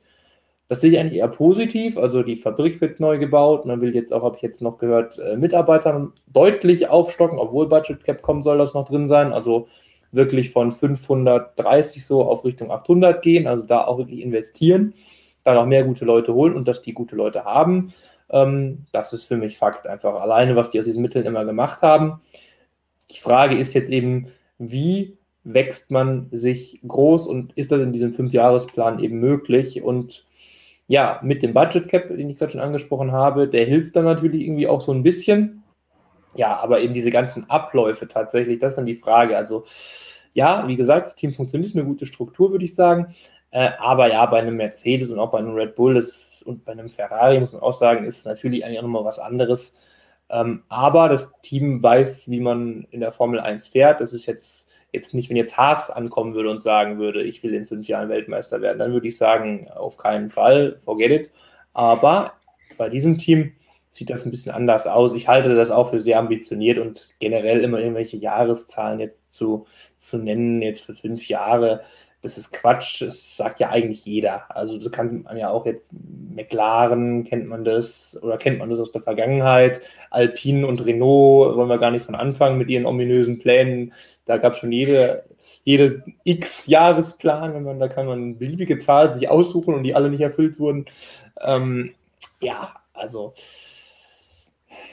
Aston Martin verweist ja hier auch auf Mercedes und Red Bull, die ja auch ihre Jahre gebraucht haben, nachdem sie da die Teams übernommen haben, um die dann aufzubauen. Aber ja, Mercedes wird ja auch gesagt, ist halt auf einer ganz anderen Basis gekommen. Da hat man das Weltmeisterteam übernommen mit Braun. Auch ein, aber eigentlich ist es ein ähnlicher Fall, weil das ist auch vorher Honda gewesen. Das ist auch ein sehr, sehr, sehr, das Team an sich, die ganzen Mitarbeiter, die Strukturen, die wissen seit Jahren bis Jahrzehnten da haben die Formel 1 TV und das Team wurde im Grunde nur umbenannt und übernommen. Also das stimmt soweit alles.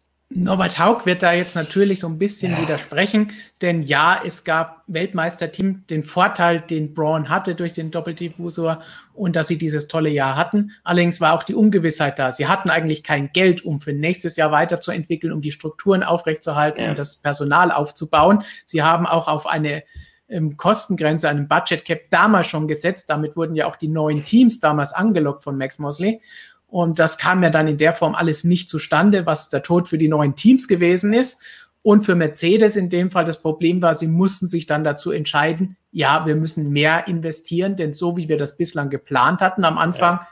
kann man nicht mithalten mit Red Bull und Co. Ja, und dann genau. 2013 mit dem neuen Umschwung für 2014, da hat es dann funktioniert, da war das Team aber schon wieder ganz anders aufgestellt.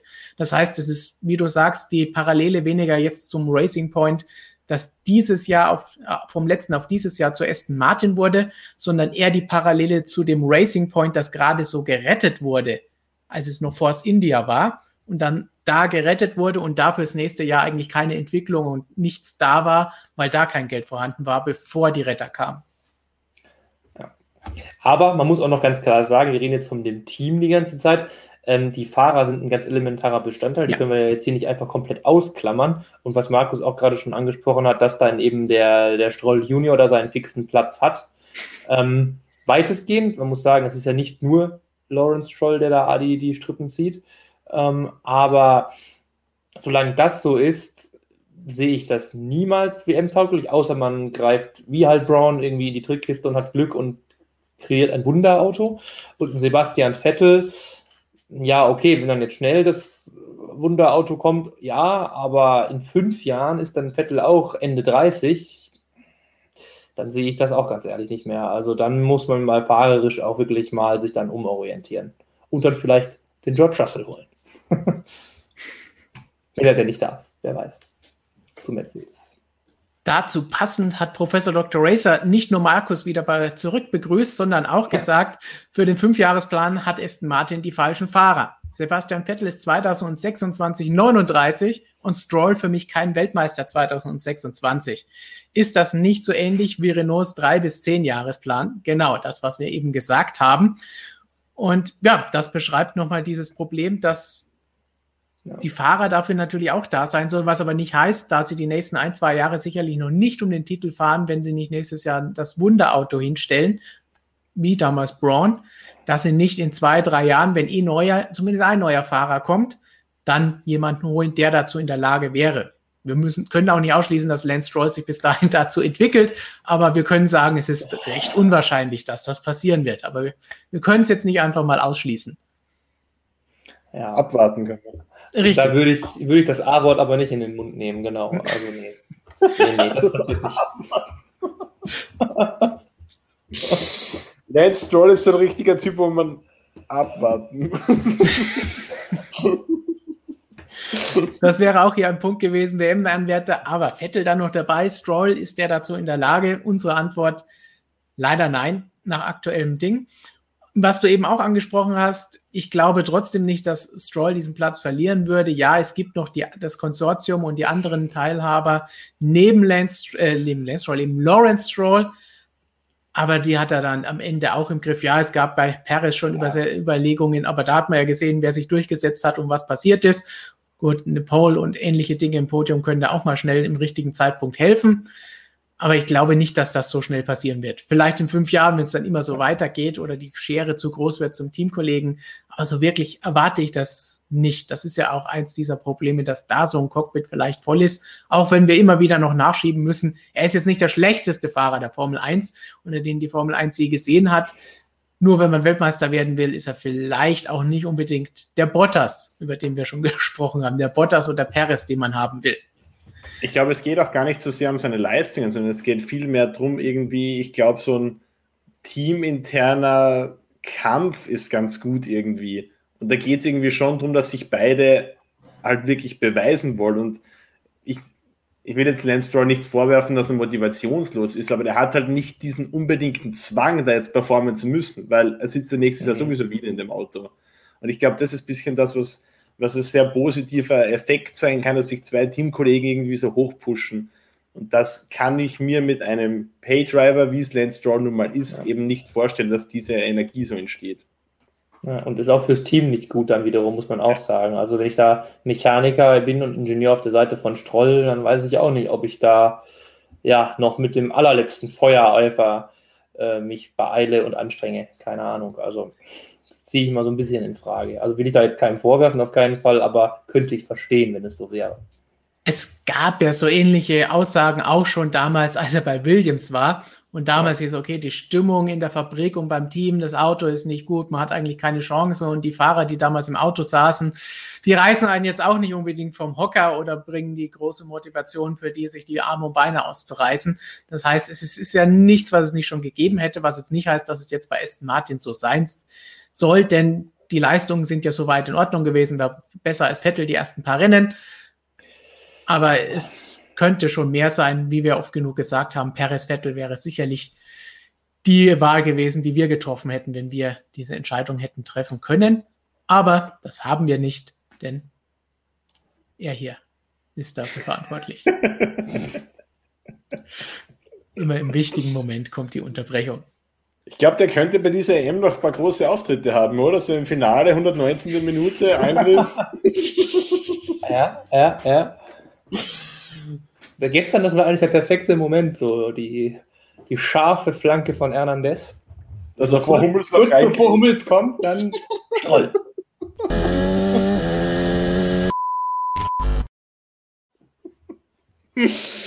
ja, ehrlich.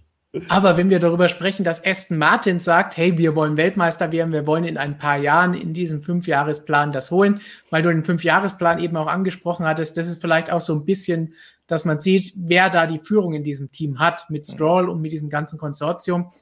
Das sind Geschäftsleute und die setzen nun mal solche Ziele und die müssen dann eingehalten werden. Ansonsten wird entschieden, machen wir das Ganze noch weiter oder brauchen wir neue Leute oder muss sich was ändern.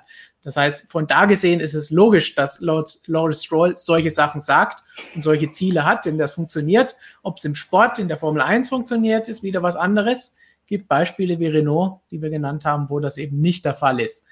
Trotzdem hat Alpine neue Ziele ausgegeben, einen neuen Plan. McLaren will wieder zu einem großen Team werden. Aston Martin hat jetzt gesagt, hey, wir wollen zu einem der super Top-Teams werden und um Titel mitfahren und den auch gewinnen. Das heißt, alle bauen auf die neuen Regeln, haben große Pläne, noch größere Ziele. Aber wem von diesen, all diesen Teams trauen wir denn zu, dass es auch klappen könnte? Hm.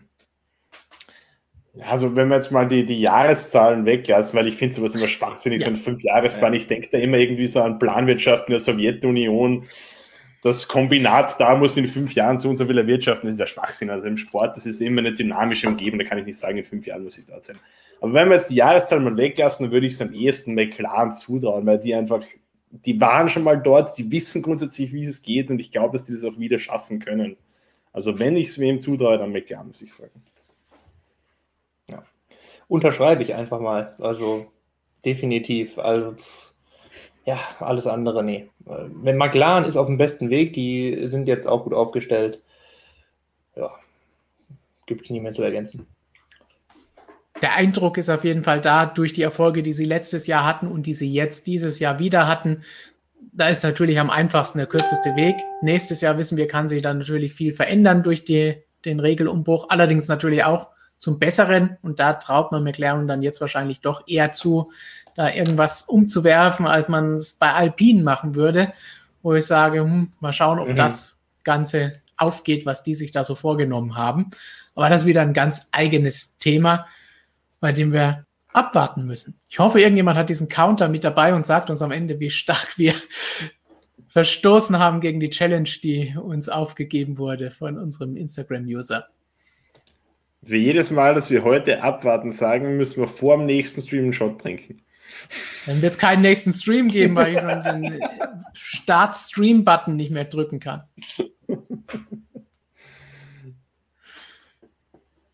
Gut, dann gehen wir doch weiter zum nächsten Thema. Aston Martin haben wir abgehakt, aber am kommenden Wochenende ist das zweitgrößte oder größte Motorsport-Event in Deutschland in diesem Jahr, denn ein Formel 1 Grand Prix haben wir nicht. Die 24 Stunden auf dem Nürburgring waren jetzt vor zwei Wochen, anderthalb Wochen aktuell.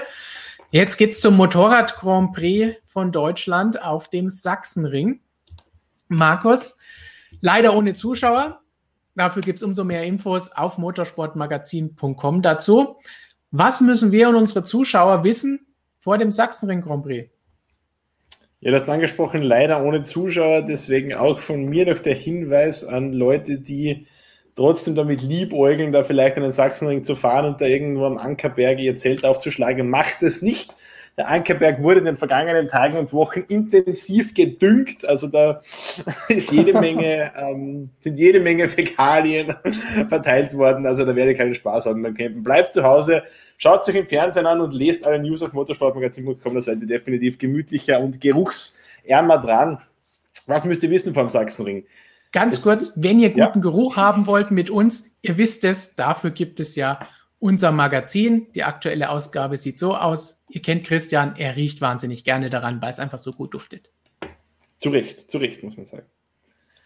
Was ihr vom Sachsenring wissen müsst. Ähm, es ist ein bisschen mm, ein besonderes Rennen.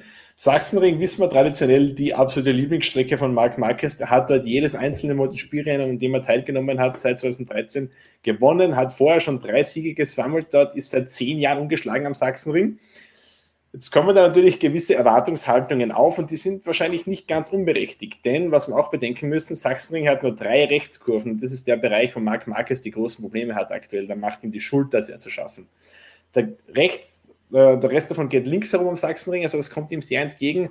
Auch die Strecke sollte der Honda etwas besser entgegenkommen, weil man da so viel am, Halbgas rumfährt. Also sind die Probleme, die man hat mit mangelndem Grip am Hinterrad nicht so dramatisch. Also äh, für alle Fans von Marc Marquez, die sollten am Wochenende ganz genau hinschauen. Das könnte so ein bisschen ähm, das herausragende Rennen für ihn und Honda in dieser Saison werden. Also äh, ist da ein bisschen besonderes Rennen, was das angeht. Und das könnte auch ganz wichtig sein, denn Honda hätte aktuell noch die Chance, in der nächsten Saison mit Concessions an den Start gehen zu dürfen, also mit diesen Zugeständnissen für wenig erfolgreiche Hersteller. Dazu müssten sie aber ohne Podium bleiben und ich könnte mir gut vorstellen, dass das in diesem Fall eben, äh, in diesem Wochenende eben zunichte gemacht wird durch einen gewissen Mike Marquez. Also das Rennen solltet ihr auf keinen Fall verpassen. Sonntag 14 Uhr geht's los. Du hast eben schon angesprochen, wir haben auch das Interview mit Stefan Bradl, aber gleichzeitig gibt es auch Infos von Alex Hofmann zum Sachsenring so und Max Marquez. So ist es. Wir haben ja seit kurzem äh, die Expertenrunde von Servus TV, Stefan Bradl, Alex Hofmann, Gustl Auringer regelmäßig mit Kolumnen bei uns am Start, sollte ihr auch regelmäßig reinkicken. Coole Infos da von den Insidern. Ja, Alex Hofmann, der findet es natürlich auch schade, dass wir keine Fans in der Strecke haben werden. Bei den kommenden Rennen sind ja dann welche erlaubt. In Assen schon mit begrenzter Kapazität und in Spielberg nach der Sommerpause dann zweimal volles Haus. Also da kommen wir Gott sei Dank wieder zurück zur Normalität. Alex Hofmann gibt da auch ein paar ganz interessante Einblicke äh, in den WM-Kampf. Die gibt es auch im Interview mit Stefan Bradl, dass ihr euch nach diesem Stream noch ansehen solltet. Also, ihr habt auf jeden Fall genug Lese- und Sehstoff äh, vor euch, um euch die nächsten Tage da zu Hause schön einzurichten und trotzdem den Deutschland Grand in Vollzügen zu genießen. Und damit ihr jetzt den Rest dieser Sendung genießen könnt, wollen wir natürlich wissen, was hattet ihr zu sagen zu den Themen, die wir eben gesprochen haben? Höchstwahrscheinlich sehr viel zu Aston Martin, wie ich schätze, Gigi. Ja, ich habe mir so das Beste ein bisschen rausgepickt.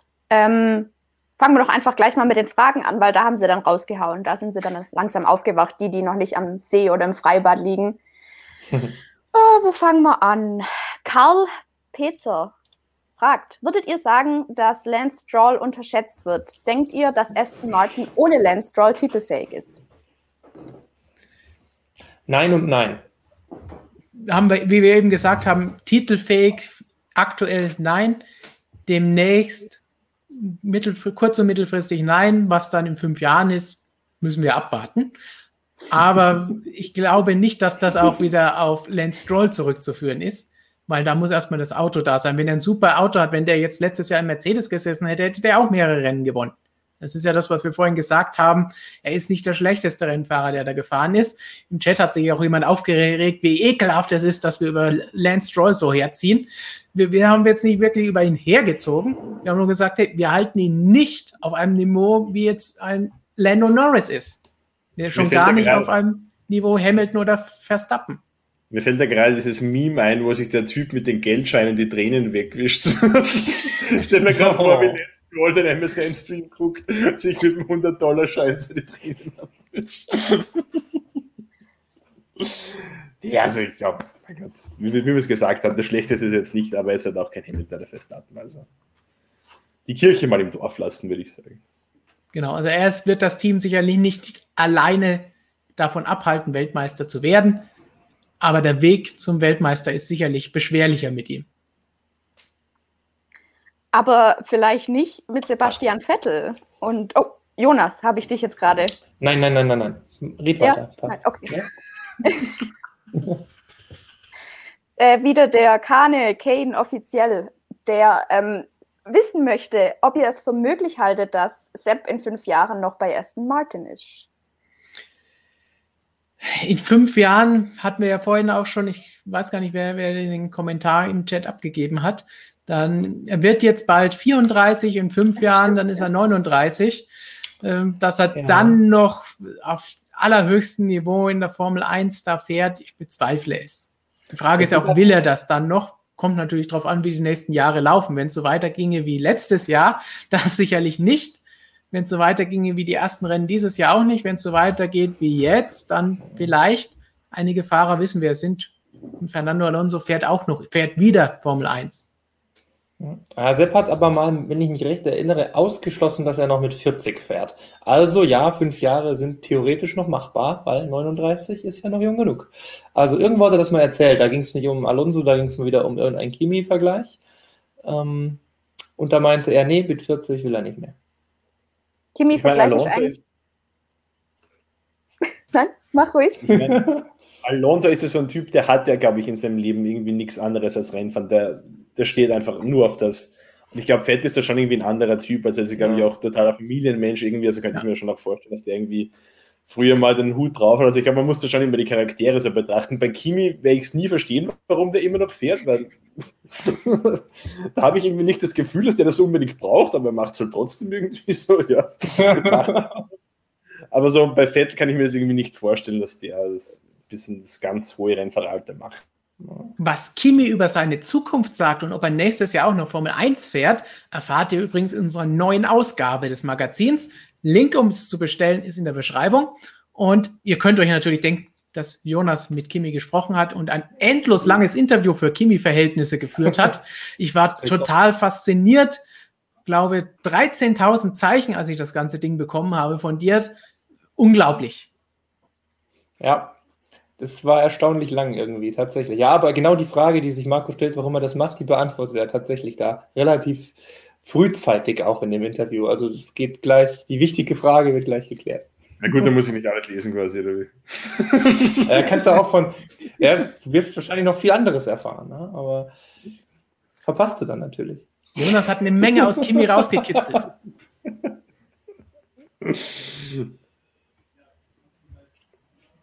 Ja, genau, das ist die Frage.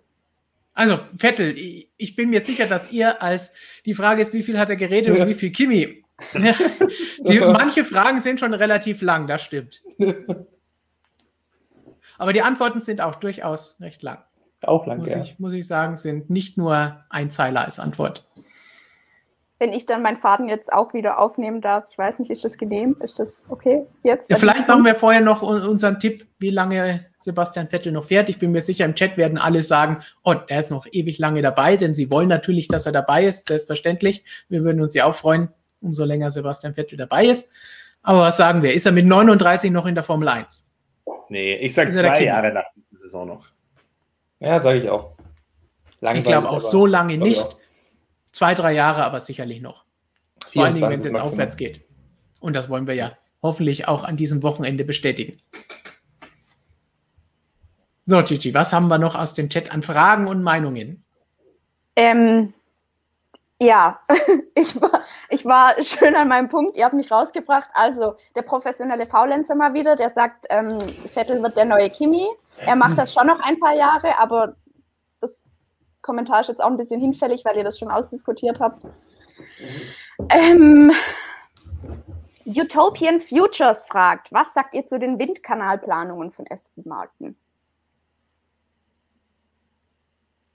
Habe ich keine Meinung. ja, was soll man da noch groß zu sagen? Also, wie gesagt, ich habe gerade schon erzählt, die investieren groß da und Irgendwann werden dann Windkanäle immer mehr eingeschränkt und verboten, dann war alles umsonst. also, so ein bisschen ist es leider wirklich so. ich wundere mich tatsächlich, dass immer momentan noch so viel, auch ja gerade bei Aston Martin und auch sonst, auch Williams, es wird schon noch viel investiert und ja gut, ich meine, wenn du es einmal gebaut hast, dann hast du die Anlage ja halt da, aber ich glaube, das passiert auch gerade deshalb so viel, weil das dann die ganzen Investitionen bald nicht mehr so leicht möglich sein werden. Ja, aber ja, Idealerweise konnten sie es letztes Jahr schon anschmeißen. Richtig. Also klar, wenn man jetzt veraltete Technik hat und baut das modern dann auf. Ich meine, wir haben auch in Hinwil jetzt schon seit Jahren immer vom neuen Simulator gehört. Ja, klar, irgendwann muss das halt mal erneuern und wird dann sicherlich helfen, aber jetzt eine große Meinung dazu, dass das jetzt der Durchbruch werden wird und dass ich euch garantieren kann, dass es jetzt vorwärts geht durch den, durch den neuen Windkanal, das geht dann auch nicht. Es, es, ist aber durchaus interessant. Ja, die Teams brauchen das Ganze, aber interessant, weil irgendwann in, in der Zukunft soll es natürlich auch immer weniger Windkanalmöglichkeiten geben und mehr in Richtung CFD etc. gehen. Deswegen interessant, ja. dass da Geld investiert wird. Ja, Andererseits hatten sie natürlich auch nicht das Allermodernste dastehen, weil dafür war einfach kein Geld da. Und wenn sie jetzt das Geld hatten für die Fabrik und alles drumherum, warum nicht mitnehmen und diese Investition nutzen? Was haben wir noch an Fragen? Ja, ich wollte gerade sagen, dann gehe ich jetzt zu den zwei Fragen übrig, die ich mir jetzt noch, ähm, äh, wie heißt es? Oh, Brain AFK. die, die nichts mit Aston Martin zu tun haben. So viele Fragen gibt es doch gar nicht. Wie, so viele Fragen gibt es doch gar nicht. Es gibt doch keine Fragen, die nicht mit Aston Martin zu tun haben. Ja, vom Anfang des Streams. Ich habe ja gut aufgepasst, weißt du? Ja, müssen Sie mit Bottas zu tun haben. Nee, tatsächlich nicht. Aber wir sind, wir sind wieder beim Wechseln. Und zwar Tim B. fragt, gibt es schon Neuigkeiten zu Gasly? Wie es ausschaut, bleibt Alpine bei Ocon. Ja, das wissen wir mittlerweile. Und bei Red Bull hat er bekanntermaßen nicht die größten, größten Chancen. Tja, die Gasly-Frage schon wieder. Wie ich sie liebe. und wir können ähm, eigentlich auch nichts anderes sagen, denn wie bei Bottas und Russell, die wenigstens tauschen können, gibt es bei Gasly eigentlich keine Möglichkeit zu tauschen. Weil Perez wird bleiben, vor allem wenn er jetzt immer besser in Fahrt kommt. Das heißt, ja, wenn er Formel 1 fahren will, Alpha Tauri. Ja, also fürs Erste ist er da erstmal, glaube ich, ganz gut aufgehoben auch. Das dauert eine Weile, bis da jetzt wieder Bewegung kommt, glaube ich. vielleicht ganz kurz eingeschoben, um Gigi noch ein bisschen aus dem Konzept zu bringen oder Zeit zu geben, die nächste Frage zu sortieren.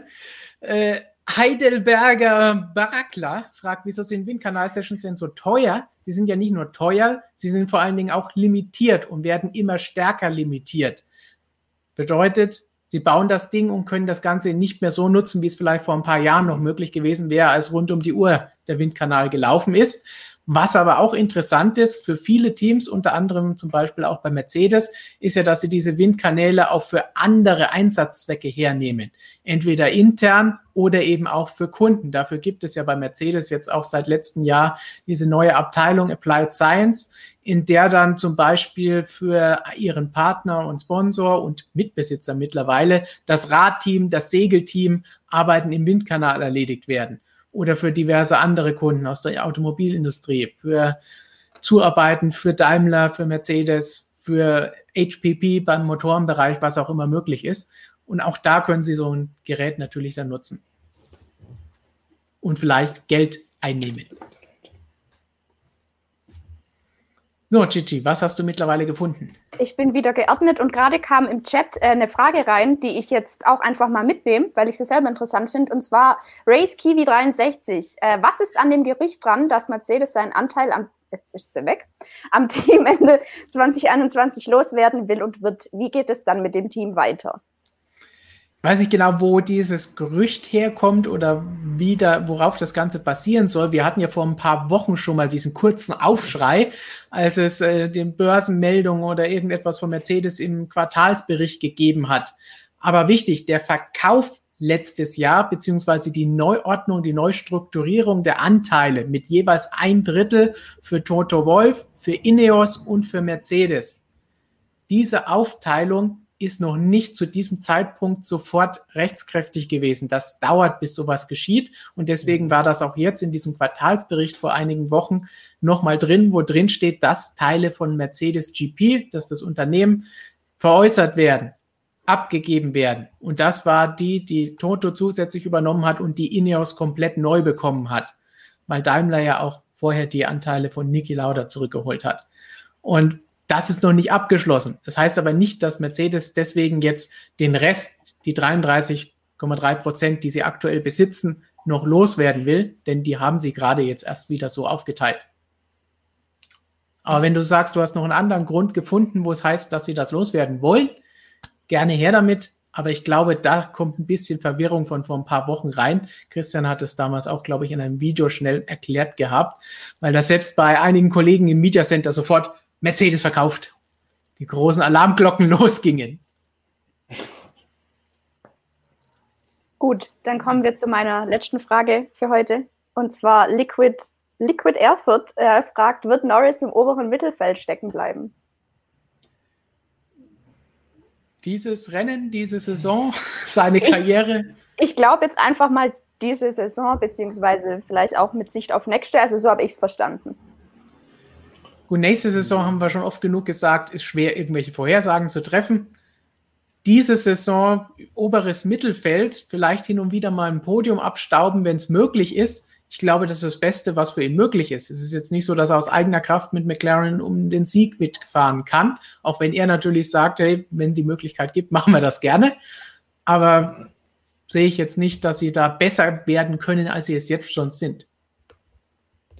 Ja, nee, sehe ich auch nicht. Also wenn es ungefähr so weitergeht, dann ist es in Ordnung, dann passt das wunderbar. Und nächstes Jahr, wenn einer da irgendwie einen großen Sprung macht und echt, dann würde ich da echt auf McLaren und auch auf Norris setzen. Also nächstes Jahr kann schon sein, dass er da mit einer der ist, der dann ja doch mal Siegkandidat wird.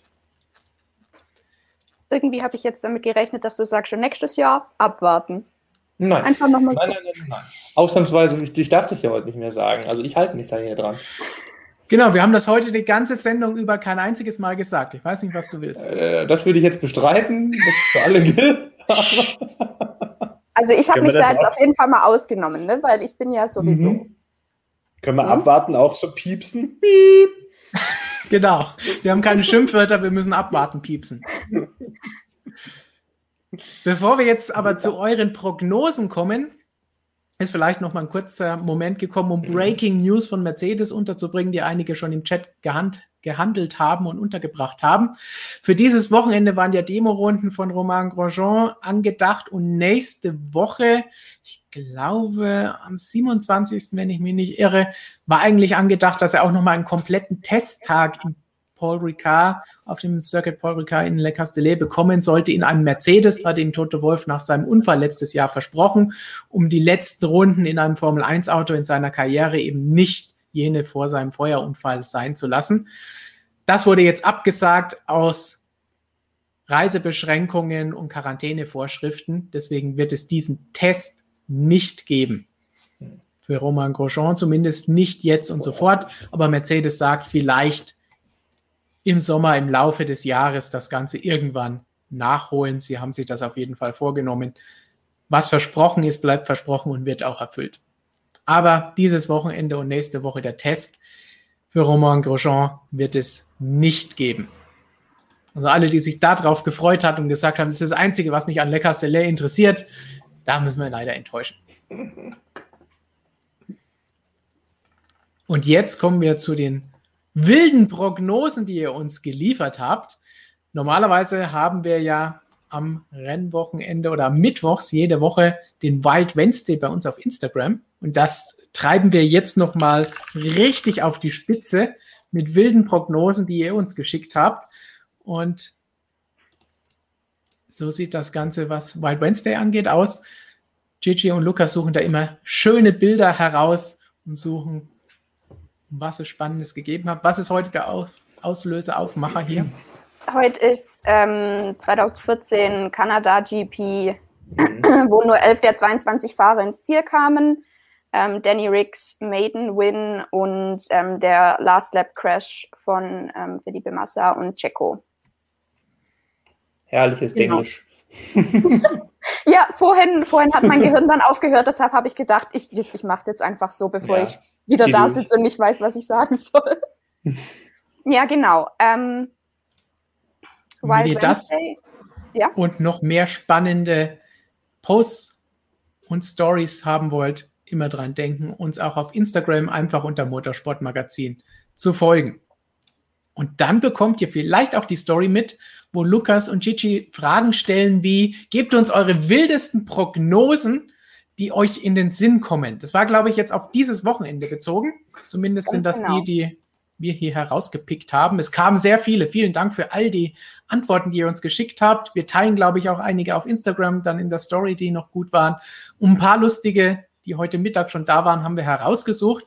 Und Jonas, Markus und alle im Chat, alle Zuschauer, wir können jetzt abstimmen, ob wir sagen, oh ja, das wird eintreffen oder na, Okay. vielleicht doch nicht. Na, dann lass mal hören. Also zuerst mal, normalerweise machen wir das ja nicht mit diesen wilden Prognosen. Normalerweise fragen wir immer, ähm, auf was freut ihr euch besonders? Aber da wir in Frankreich fahren dieses Wochenende, dachte ich mir, ich kann mir denken, was da die Antworten sind. Deshalb finde ich einen anderen Weg. Und wir starten mit Jakob Hümer 999. Der sagt, zweimal rote Flagge und ein überraschender Sieg von Sebastian Vettel.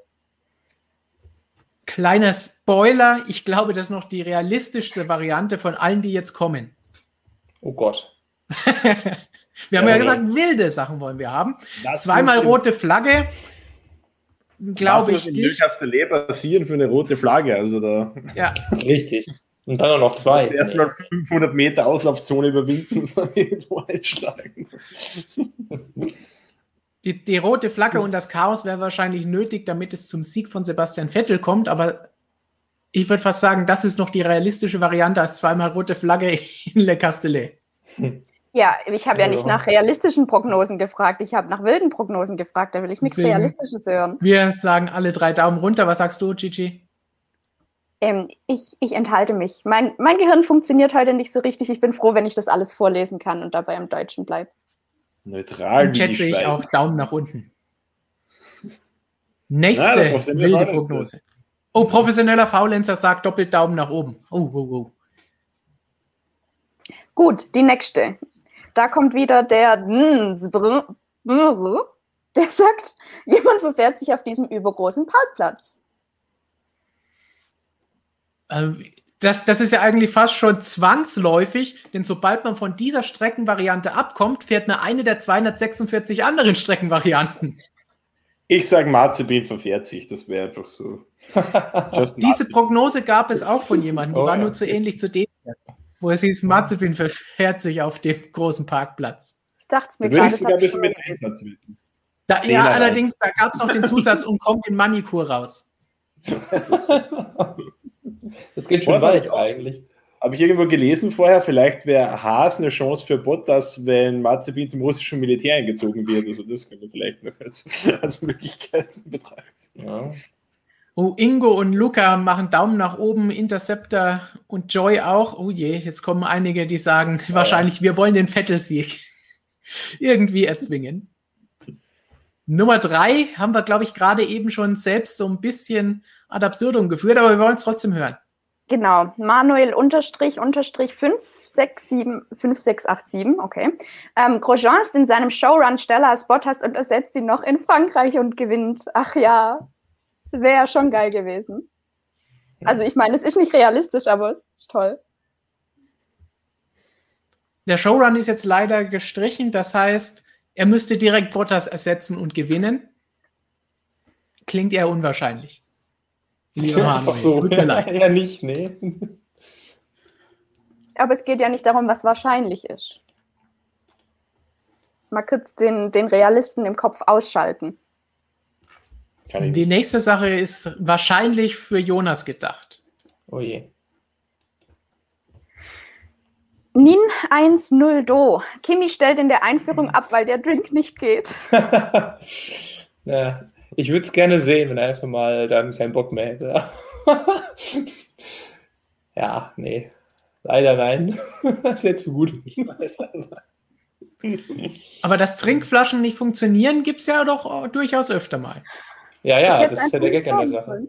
Mhm. Also nur, dass hier wahrscheinlich die Anspielung ist, dass Kimi da einen anderen Drink drin hat. Möglich. Wer weiß. Und Nummer 5 von 9. Unterstrich Christian Hauser. Christian Mehnert füllt alle Auslaufzonen in einer Nacht- und Nebelaktion mit Kies auf. Wir haben es öfter schon mal prophezeit, dass das passieren könnte. Ich weiß nicht, er ist mit dem Auto hingefahren. Ich weiß nicht, wie viel Schaufeln er mit dabei hat und Anhänger mit Sand oder so. Du hattest doch eben diesen LKW-Fahrer eingeblendet, der uns nur zuhören kann, ne? Also ich glaube, das war die Lieferung. Ja, kannst du Ich dich mal bitte bei uns melden? Wir werden. Christian noch mal einen LKW verschaffen müssen, damit wir ein bisschen, wobei da reicht ein LKW, glaube ich, nicht, um ganz äh, Le Castellet mit Kies aufzufüllen. Da Ja, brauchen wir ein ja. paar mehr. Was ich definitiv sagen kann, wenn Christian auch nur eine Schubkarre voll mit Kies irgendwo hinschaufelt, dann ist sein Rücken wieder für drei Monate. Ja. Also nicht die gute Option für ihn, glaube ich. Daumen runter, weil sonst muss, ich, sonst muss ich wieder ihm alles rumschleppen im Büro. Das interessiert mich nicht. Ja, ist er unser designierter LKW-Fahrer für den Umzug. Ja. Ja. Weil tragen kann er nichts. Dann nächste Frage. Bennett.ahrs. Einige Fahrer fahren im Rennen aus Versehen das falsche Layout. Das war quasi gerade das, oder? Ja, Nee, ich glaube, das ist wie beim oder? Verfahren. Sobald du von der Strecke abkommst, fährst du das falsche Layout. Eben. Ja, kann schon passieren. Nein. Ich wundere mich echt, dass das noch nicht passiert ist bis jetzt in Le Castellet. Es ist, es ist echt schwierig. Aber man muss sagen, die Fahrer sind ja keine keine Vollidioten. Also das ist Ich, ich wollte gerade sagen, da sieht man, wie gut diese Rennfahrer sind. ja, also so würdest ist du diese Aussage für alle Rennfahrer als gültig bezeichnen? Nein, Dass sie Nein. keine Idioten sind. nicht spezifisch alle aktiven F1-Fahrer, aber nicht für alle Rennfahrer. Richtig. Ja, ja, So, die nächste schließt, glaube ich, an die, die braucht auch ein paar rote Flaggen. gut. Ah, ja, ja, ich habe gerade den Zusammenhang nicht verstanden. Dachte mir, da steht nichts von roten Flaggen. Woher nimmst du die roten Flaggen? Aber ja, heute ist alles langsam. Senpai-Lolomatik. Mick in den Punkten, sechs DNFs und Vettel gewinnt das Ding. Also die sechs Ausfälle heutzutage wahrscheinlich unwahrscheinlich, wenn es keinen Unfall gibt. Also technische Defekte sind so selten geworden, da wird es her nicht rühren. Aber selbst sechs Ausfälle würden Mick noch nicht in die Punkte bringen. Das heißt, wir brauchen wieder die beiden roten Flaggen. Mhm. Und wenn die sechs Ausfälle nicht Mercedes und Red Bull und vielleicht noch McLaren sind, dann sieht es vielleicht auch für Vettel Sieg schwierig aus. Aber das ist vielleicht noch das Wahrscheinlichste von den dreien hier. Was sagt ihr? Das Wahrscheinlichste für Ja. den dreien ist Mick in den Punkten. Oh, Ja. Würde ich schon sagen. Also es ist alles brutal unwahrscheinlich, aber das noch am ehesten. gut. Das nächste ist nochmal für Jonas. Sancho Leoni 87. Kimi gewinnt, äh, Leclerc wird Zweiter, Mercedes mit Doppel-DNF. Also außer den Kimi-Sieg halte ich alles für nicht so unwahrscheinlich, muss ich sagen. Würde ich jetzt auch zustimmen, ist möglich. Wobei, wie gesagt, zwei technische Ausfälle wird es wohl eher nicht geben. Da müsste vielleicht irgendwo mal eine Kollision noch mit reinkommen. Ja, Aber Bottas erfährt, dass er dann doch gefeuert wird und es begeht ein Frustfaul an Lewis Hamilton. danach komplett wissen wir, ob diese. Gerüchte wahr sind. Genau. Der hat doch schon mal irgendwen abgeräumt in der ersten Kurve in Le Castellet, oder? Da habe ich das falsch im Kopf. Na, Das war Vettel. Nee, der Vettel ist dem, dem äh, Bottas reingefahren. Okay, ja, sorry. Mhm. Sorry, Genau. Valtteri. Ja. So, und die nächste, letzte, bezieht Letzte, sich auf ja. die Challenge, die uns am Anfang gestellt wurde.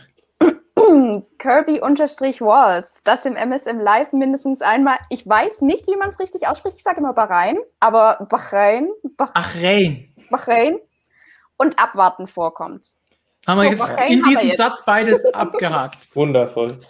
Ihr würdet lachen, auf meiner Fahrradroute hier, da gibt es tatsächlich eine, eine Straße, die heißt Am Bach rein. Da muss ich jedes Mal lachen. Auch mit AI hinten tatsächlich.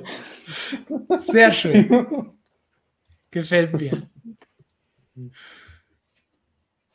Gut, Ja, das das, waren die den wilden wilden Prognosen. Prognosen. Wenn ihr mehr davon hören und sehen wollt, vielleicht bei einem der nächsten Rennen mal wieder, einfach auf Instagram uns folgen und wann immer Lukas oder Gigi das wieder fragen, dann eure kreativen Ideen austoben.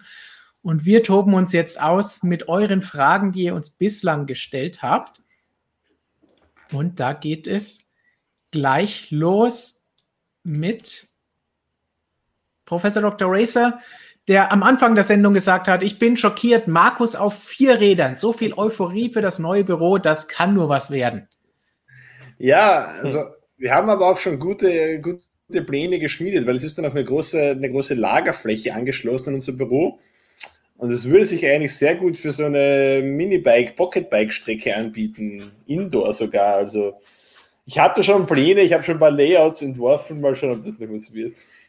Du musst 248 Layouts entwerfen, damit du eins mehr als eine Castellet hast. genau. Die nächste Frage von David S. Hätte Max das Rennen gewonnen, wenn direkt abgebrochen wäre, worden wäre? In Brasilien gab es 2003 doch mal so eine Geschichte. Das ist wieder eine Kimi-Geschichte, Jonas. Ja, schon wieder. Ja, genau. Und dann hätte Max tatsächlich genauso gewonnen wie damals der gute Herr Physikeller. Nur, dass Max, glaube ich, in der heutigen Zeit ein bisschen schneller davon gewusst hätte als Physikeller. Und auch Hoffen seinen wir es, Pokal dass es nicht erst beim nächsten Rennen passiert. hätte. ja.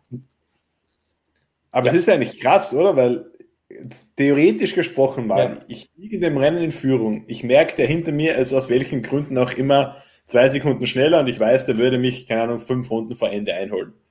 Stopfe ich mein Auto irgendwo in die Leitplanke, so Schumi Raskas mäßig oder was auch immer, breche das Rennen ab und habe gewonnen.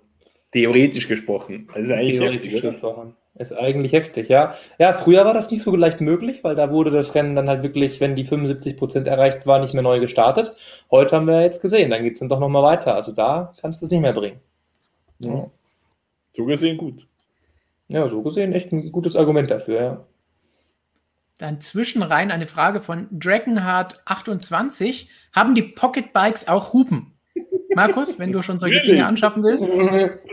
Sicherlich, egal. Man muss ja den Gegner warnen, wenn man überholen will, also ist ja logisch. Meinst du denn, dass es da Überholmanöver bei uns geben wird? Ja, aber hallo, kannst du dir schon vorstellen, dass ich den Menat da ausbremsen werde. Ja, ja, ich, ich, ich kenne nur unsere Kartduelle immer und da gibt es entweder Unfälle, also da gibt es rote Flaggen en masse und hinterher dann die Kart-Analyse-Videos auch von Herrn Mehnert. Ja, das waren Die schöne kennst du Abende. leidlich. Ja, 90 Minuten Firmenrennen, Analyse mit der Onboard-Kamera von Christian, der besonders äh, bei den Überrundungsmanövern seine Stärken ausspielt, muss ich euch informieren.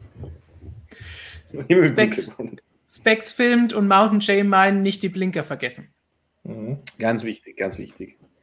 Und auch immer Spiegelblick. Pocketbikes am Spiegel. Unsere schon, wir haben ja auch Hupen. Okay, gut, korrekt.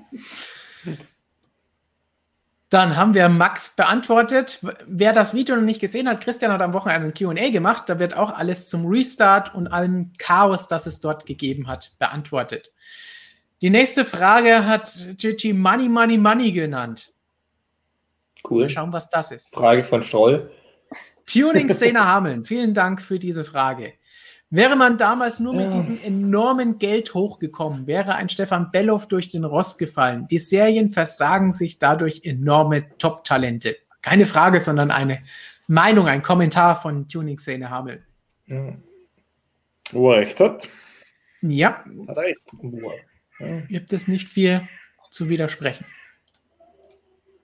Dann haben wir noch eine Frage von Tim Kühling. Vielen Dank für deine Unterstützung und diese Frage. Was wird das nächste Team von Mick Schumacher? Uh, uh. ja. Vorerst hat er mal auch nächstes Jahr bei Haas noch einen Vertrag. Richtig. Und danach müssen wir schauen, wie es weitergeht. Also, Abwarten oder was? So ungefähr, ja. Ja, also das, ich habe ein paar Mal auch schon letzte Woche immer gelesen, dass der Sainz bei Ferrari nur der Platzwärmer sein soll für den Mick. Ja, das kann man jetzt so sehen, aber dass der Mick zu Ferrari kommt, dann muss er schon noch ja, einiges zeigen, sich das verdienen. Also da kann man jetzt noch nicht sagen, der sitzt jetzt mal irgendwie in zwei Jahren im Ferrari oder was. Also nächstes Team. Ich glaube, der wird jetzt auf jeden Fall dann in irgendeiner Weise in dieser ganzen Ferrari-Familie und Ferrari-Kunden, Motorenkunden in irgendeiner Weise bleiben. Vielleicht fährt er dann mal, schauen wir mal, wie es dann ab nächstem Jahr weitergeht, wenn dann vielleicht das, das Alpha sauber wieder, äh, vielleicht machen die einen Sprung, sind dann besser als Haas, deutlich besser irgendwie, dass man dann ihn da vielleicht irgendwie aufsteigen lässt, erstmal irgendwie so in die Richtung, denke ich mal, wird es da weitergehen. Also ein Zwischenschritt ist da auf jeden Fall nötig, würde auch sagen, werden wir jetzt dann Ja. übernächstes Jahr noch nicht bei Ferrari sehen. Erstens haben sie zwei gute Fahrer, die auch langfristig da sind und Ja. aktuell keinen Grund geben zu sagen, oh, da müssen wir einen ersetzen. Und andererseits muss Mick natürlich auch erstmal noch ein bisschen was beweisen. Ich meine, Leclerc hatte diesen kometenhaften Aufstieg von Sauber zu Ferrari, Ja, aber das hat Mick Das jetzt noch nicht gezeigt. Kann er natürlich auch mit dem Auto nicht. Aber geben wir ihm erstmal Zeit. Wir wissen, im zweiten Jahr ist er immer noch mal einen Tick besser. Ich finde, Ferrari-Familie klingt ein bisschen so wie ein Mafia-Clan. ja, ist ja auch so irgendwie. Ne? Was meinst du? Klingt nur so. Ja. Oh je, professioneller Faulenzer hätte gerne einen Livestream von der Kartbahn. Du willst es nicht, glaub mir. Wenn du eine Sache in deinem Leben nicht willst, dann das. Aber du bringst Christian auf Ideen. Weil Videos gibt es von unseren Sachen mit Onboard-Kameras ja immer. Hör mir auf. Für Analysezwecke. Ja, ja, nur für Analysezwecke und nicht um sich selber eineinhalb Stunden zu beweihräuchern. Definitiv. Lukas Hoberg fragt, wer ist eurer Meinung nach in Frankreich Favorit? Mercedes oder Red Bull? Puh, ja. Wenn Sie das Frag Mercedes, wissen. sagen Sie Red Bull, frag Red Bull, sagen Sie Mercedes. ähm, es ist, es ist, naja, wenn wir es kurz machen wollen, halbwegs, haben wir jetzt zwei Straßenkurse gehabt, da war Red Bull besser. Jetzt ist natürlich die Hoffnung bei Mercedes groß, dass es auf einer permanenten Rennstrecke wenn man Le Castellet so nennen will, dann ähm, ja, wieder an die alte Form zurück, zurückgeht. Ja, also sage ich mal, Le Castellet hat ja auch so ein paar Einheiten, sage ich mal, mit Barcelona. Gibt es ein paar winklige Teile da am Anfang, dann auch eine lange Gerade, dann auch sehr schnelle Kurven hinten raus. Äh, braucht man nicht drüber reden. Also ja, ähm, gibt auch wieder ein bisschen härtere Reifen. Also da gibt schon viel, was dafür spricht, meiner Meinung nach, dass vielleicht so ein bisschen an, auf Barcelona wieder hindert. Und da war Mercedes ja im Rennen zumindest klar besser. Ähm, und so, ich will mich da nicht festlegen, aber es ist halt so eng, dass es sehr schwer zu, vorherzusehen ist. Aber tendenziell würde ich sagen, geht es dann eher mal wieder in die Richtung. Oder schlägt das Pendel mal wieder so ein bisschen Richtung Hamilton, Mercedes aus jetzt. Wenn wir kurz in die Vergangenheit schauen, wie die letzten beiden Rennen seit der Rückkehr nach Frankreich verlaufen sind. Es gab zwei Siege von ja. Lewis Hamilton, zwei Pole Positions von Lewis Hamilton. Beim letzten Mal 2019 ein Doppelsieg vor Valtteri Bottas. Noch Fragen. Also diesmal kann Toto Wolff vorher nicht sagen, ah, wir wussten von Anfang an, dass uns diese Strecke nicht liegt. Also, da haut Jonas gleich ab, wenn ich sowas erzähle. Jetzt hat er die Schnauze voll, die Strecke gefällt ihm nicht, Mercedes scheint Favorit zu sein. Äh, hat alles keinen Sinn mehr. Dann ist er gleich weg. Aber wie vor Monaco und vor, vor Baku hat Mercedes ja gesagt, hey, wir wussten es, uns ist nicht perfekt für unser Auto, das liegt da nicht. Wir haben ein langes Auto, das für Stadtkurse wie Monaco nicht so geeignet und für die engen Kurven in den engen, winkligen Stadtteil in Baku aber das können Sie diesmal nicht sagen. Sie haben auf der Strecke eine sehr gute Bilanz. So, bis Jonas sich vielleicht doch noch mal uns wieder anschließen wird, gab es eben eine Frage für Markus, die wir nicht ignorieren wollen. Da ging es nämlich darum, was kann Valentino Rossi dieses Wochenende erreichen? Gute Frage. Ähm, ich würde sagen, ähm, man hat am Barcelona-Wochenende, vor allem am Samstag, schon einen deutlichen Fortschritt gesehen, äh, den er aus welchen Gründen auch immer Son am Sonntag nicht bestätigen konnte. Äh, da war man selbst ein bisschen ratlos bei Yamaha und auch beim Petronas Team, warum das so war. War dann aber im Montagstest auch wieder stark, war da sehr zufrieden. Also ich glaube, es gibt jetzt schon einen Aufwärtstrend bei Valentino Rossi. Also wenn er den jetzt am Sachsenring fortsetzen kann, Yamaha ist eigentlich auch immer ganz gut am Sachsenring also ich traue ihm schon ein besseres Resultat zu, als die letzten paar jetzt waren. Ich würde sagen, so mit einem guten Rennen Top 7 rum, sowas, glaube ich, halte ich für, für denkbar. Du hast ja auch mit Stefan Bradl über Valentino Rossi gesprochen, vor allen Dingen auch über seine Zukunft, ob er denn nächstes Jahr doch nochmal auf so einem Motorrad sitzt.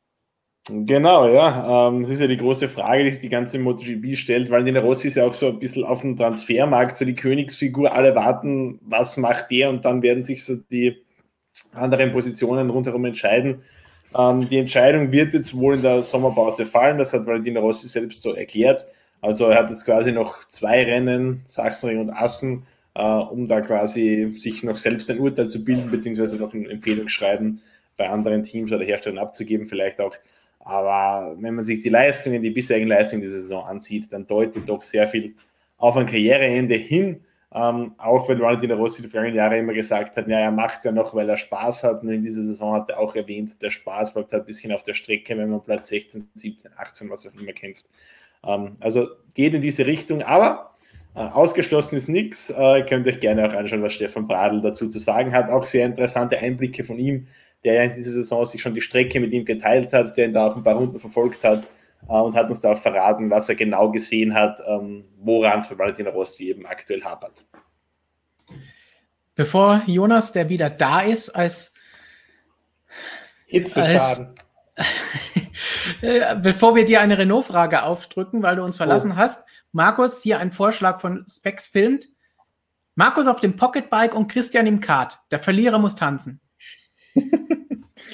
Das, das finde ich unfair, weil da macht der Christian sicher irgend so einen, so einen Drecksau-Move, wo er mich in der ersten, ersten Runde einfach komplett abräumt irgendwo und ich dann in der, in der Säule reinklebt in der nächsten. Nein, das, da bin ich nicht dafür.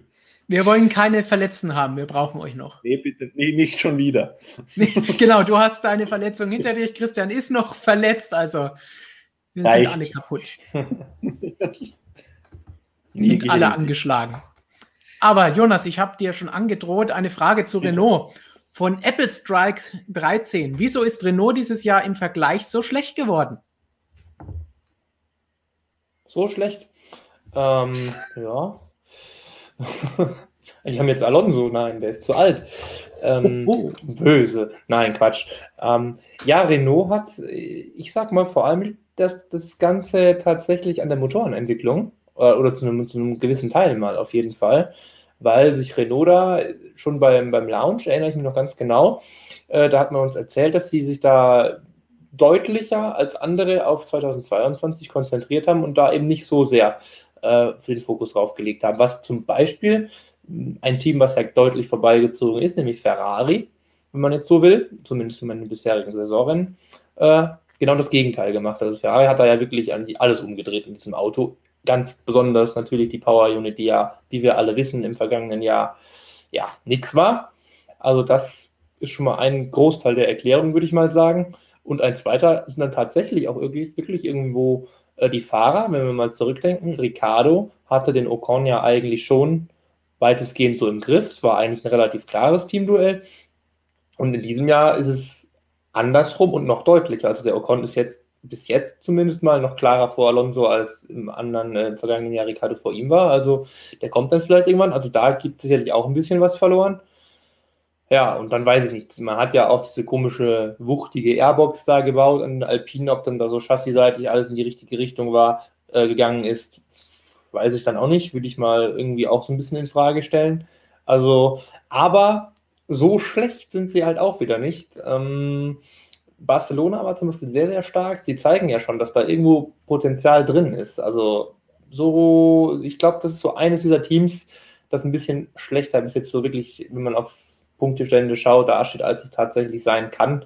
Gleichzeitig ist natürlich da im Mittelfeld, das sind Nuancen, die da entscheiden, die sind alle so dicht beisammen, dann geht es halt mal zwei, drei Plätze weiter runter und das geht da ja dann nur um ein, zwei Zehntel. Also das ist ja, im Vergleich so schlecht geworden ist bis jetzt für mich eher Aston Martin. Also die haben da eher nachgelassen. Die würde ich da fast zuerst nennen bis jetzt mal. Ansonsten so krass viel hat sich da nicht getan. Dann kommen wir, wenn wir schon beim Frankreich Grand Prix sind und es jetzt schon oft genug gesagt haben, nochmal zum Lieblingsthema Le Castellet. Circle Paul Ricard und Straßenbahn. Findet ihr nicht auch Manicure vom Layout bedeutend schöner? Ich meine, ein Manico ja. hat halt nicht so viele. 247 Layouts hat schon irgendwas. Manicure hat definitiv keine 247, ich weiß nicht wie viele, aber eher im normalen Bereich. Manicure hat auf jeden Fall ein gutes und das hat Le Castellet bei allen 247 nicht. Wobei man auch dabei sagen, aufpassen muss, es ist jetzt nicht so, dass es im Manicure immer die super spannendsten Rennen gegeben hat. Auch da wurde alles über die Strategie entschieden. Nein, nein. Nein, aber die Strecke hatte in irgendeiner Weise einen gewissen Charme, auch einen Anspruch. Und ja, das ist hier halt einfach nicht der Fall. Also klar, es gibt ja auch ein paar krasse Kurven, aber die haben halt dann Auslaufzonen, wie Marco schon gerade angesprochen hat, 500 Meter weit und was weiß ich. Also das nimmt dann auch den Reiz irgendwie ein bisschen. Ich muss sagen, ich mochte Manikur nie, aber es ist mir immer noch lieber wie Le Castellet. Aber ich finde es generell faszinierend. Frankreich ist so eine Motorsportnation, die haben so wahnsinnig viele Rennstrecken mhm. und die mhm. sind aber alle kacke irgendwie. Meiner Meinung nach. Also ich finde Le Mans, die permanente Rennstrecke finde ich furchtbar. Ich habe Manicure nie gemacht. Ich finde Le Castellet, also es ist alles irgendwie, ich weiß mhm. nicht. Soll mal eine ordentliche Rennstrecke bauen, die Franzosen. Noch nie mal das kriegen sie hin. Nee, vergiss es doch. Aber immerhin sind sie besser als Deutschland im Fußball, das muss man ja auch lassen. Zumindest ein bisschen. Und aktuell. Definitiv aktuell. Sieben, ich glaube, sieben Austragungsorte gab es für den Frankreich Grand Prix bislang. Und die zweitmeisten in Le Castellet, die meisten in Manicure, aber jetzt ab diesem Wochenende dann nur eins mehr. Ich glaube, das 17 zu 18 mhm. dann nach diesem Rennwochenende. Genau. Dann kommen wir noch mal zu unserem Lieblingsthema, Bottas. Luca fragt, kurz nochmal mhm. zu den Fahrern. Bottas ganz weg, dafür Hülkenberg zu Williams und wenn Hamilton aufhört, dann Hülkenberg zu Mercedes. Das ist natürlich eine Frage, wie gemacht für Gigi. Also ich lese nur Hülkenberg und sage ja, Hauptsache der ist wieder da. Wie, wie, genau das ist, ist mir egal. Ich meine, wie gesagt, ich würde auch, äh, ich würde ihm auch ein eigenes Team nur für ihn machen, aber das sollte dann wahrscheinlich nicht ich in irgendeiner leitenden Funktion sein. Aber ja, sofort unterschreibe ich sofort. Wo, wo muss ich unterschreiben, ist eher die Frage. Die Frage ist eher, wo muss Hülkenberg unterschreiben? Das macht Oder bietet er. ihm was zum Unterschreiben dafür an? Also Bottas ganz weg, ist das eigentlich gemeint, ganz weg aus der Formel 1 oder generell ganz weg? So? Also ich hoffe schon mal, wir lassen ihn am Leben. Einfach ganz weg. Also es ist unwahrscheinlich, es wird nicht passieren.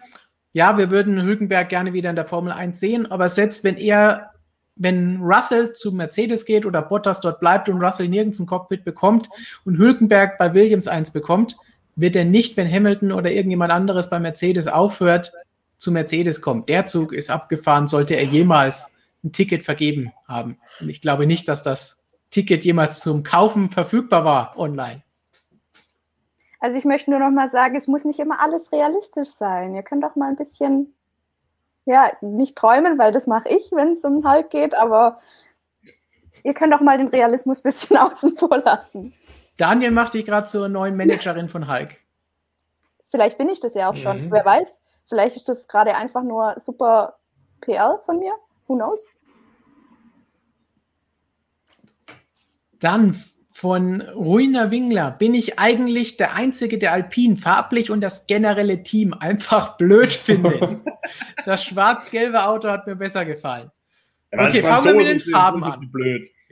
genau, das ist dann der zweite Teil mit generell das Team ist blöd, was Franzosen sind. Sehr professionelle Aussage. Was finden wir von den Farben erstmal? Ich finde es geil. muss gestehen, wir fanden sie eigentlich ganz gut, glaube ich, beim Launch.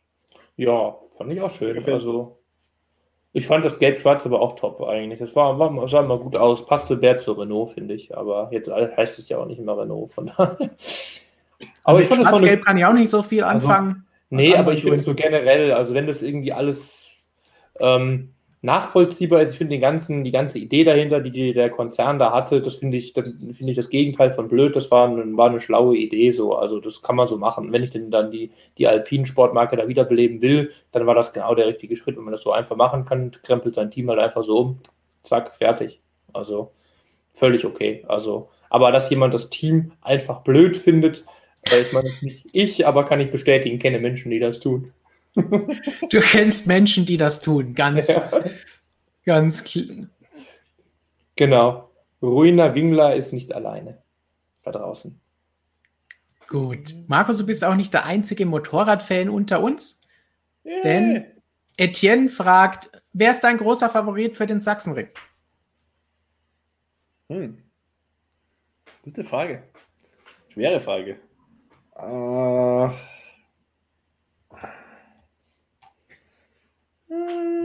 Ich würde sagen, Fabio Quattararo, wenn er es schafft, seinen Reißverschluss bei der Lederkombi zuzulassen, dann, wow. regelt er das.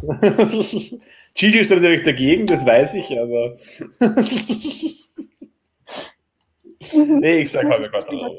Ich bin auch dagegen, weil da muss man auf den Thumbnails hier wieder die, die Sachen schön herausheben, damit man es auch sehen kann auf den Bildern und erkennen kann, das ist zu viel Freistellerei und Spielerei in Photoshop.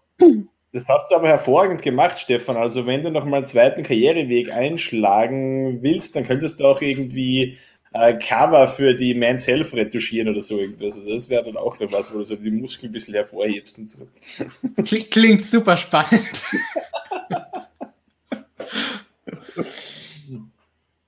dann kommen wir zu, von der MotoGP zurück in die Formel 1. Johannes fragt, seht ihr Ferrari genauso stark im Qualifying wie in Monaco und Baku? Jonas, trauen wir Ihnen noch eine dritte Pole in Folge zu?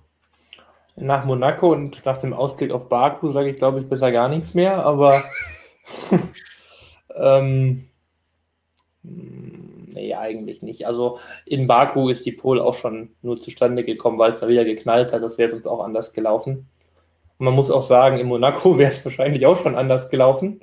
Oder da ist es schwieriger, aber da sah, sah es auch schon für Verstappen und auch für Bottas ganz gut aus, wenn man sich die Runden nochmal anschaut. Also ja, jetzt wird sowas nicht passieren. Also nee, dann das, das, das reicht nicht. Dann wird es ein interessanter Vergleich. Mal schauen, ob Gigi das gefällt. Dennis meint, dein Shirt hat fast so viele Streifen wie Le Castellet. Nur nicht so bunt, füge ich an. Ja, nee, ich meine, nach dem Wasserglasgate habe ich so schnell nichts anderes gefunden. Aber jetzt, wo, wo du sagst, toll, jetzt kann ich das auch nicht mehr anziehen.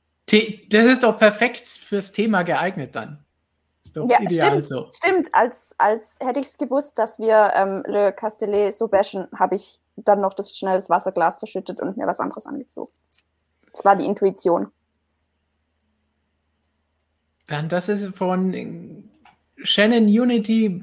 Stimmt es, dass George Russell ab nächsten Jahr für Aston Martin fährt? Nein, woher kommt das? die Frage stellte ich mir gerade auch. Ja. Noch nie von gehört, tatsächlich, nein. Markus Heidelberger Barackler will einen Motorrad-Livestream haben. Ja. ja, aber nicht vom Kartfahren. Nee, nee. Ich muss nur schauen, ob der, ob der Höller schon wieder normal reden kann, weil der hat ja eine Weisheitszahn-OP. Also so leichte Lähmungserscheinungen im Gesicht. Aber sobald der Höller wieder reden kann, kann man das auf jeden Fall mal einfädeln. Vielleicht ähm, zum, zum Auftakt in die Sommerpause, vielleicht stürzt man es da mal auf eine äh, umfangreiche Halbzeitanalyse. Das könnte man auf jeden Fall machen. Ist notiert. Die Begeisterung kommt im Moment falsche Ding. Danke für die Begeisterung. Siehst du, da, da ist die Begeisterung, das ist die Freude, das ist das Lachen. Nee, nee, ist, also ich mach's gerne, sowieso. Mach mal. Du bist ja auch immer gerne hier mit dabei und äußerst sowieso. dich über Dinge, die du den ganzen Tag dich schon drauf freust, endlich wieder über George Russell sprechen. Ja, ich finde es schön, dass ich fürs Blödsinn labern endlich mal bezahlt werde, sonst werde ich immer nur angefeindet dafür. Und kriege ich Kohle auch noch.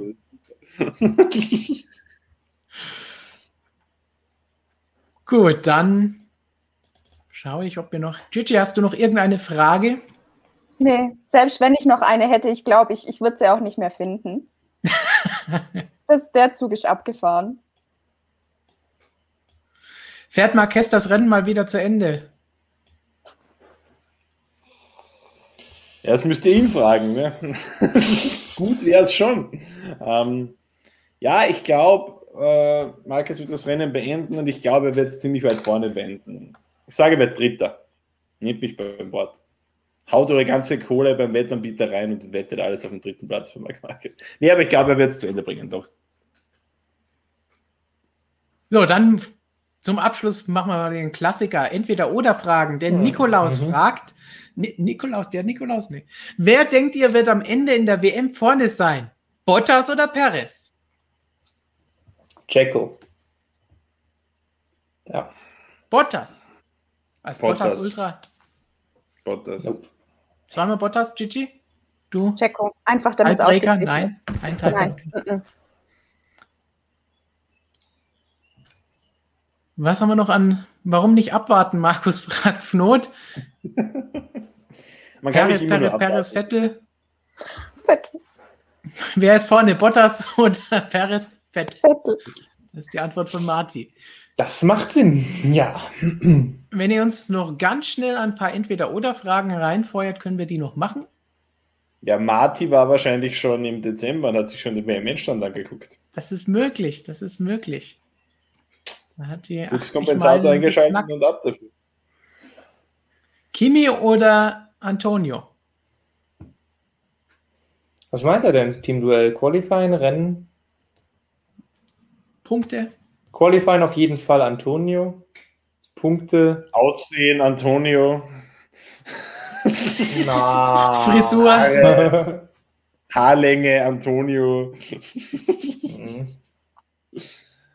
Nee, Kimi, sicher. Also im, im Rennen wird's, wird's, traue ich mich nicht und im, im Qualifying auf jeden Fall Giovinazzi.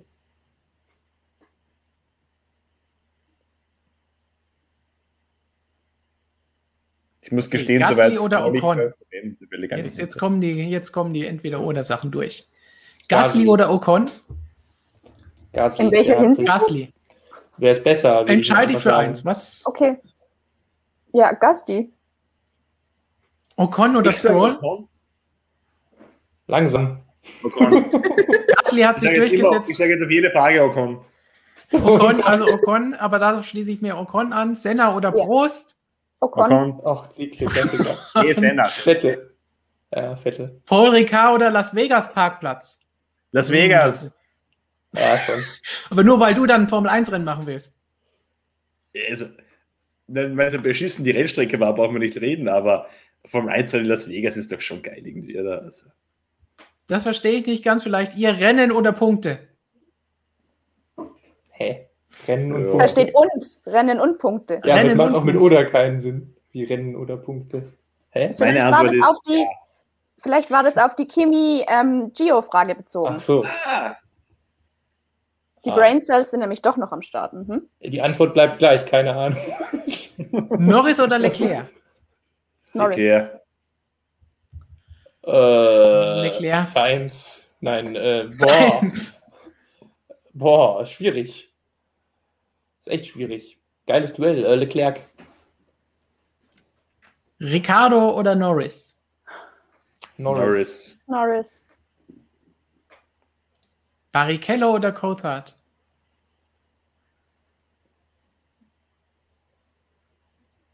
Naja, ich muss jetzt Oh Rubinho sagen. Hab mich heute schon so für ihn eingesetzt, dann bleibe ich schon bei Rubens jetzt.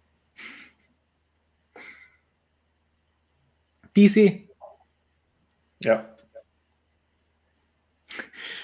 Christian ist nicht da von Float. Wer steigt eher auf, HSV oder Schalke? Niemand. Darmstadt? Keine Ahnung. 60. Schumi oder Schumi oder Schumi? Äh, ja. Michael vor Ralf und Mick. Wo ist Cora? Die ist auch, auch Ja. Rennen gefahren, hallo?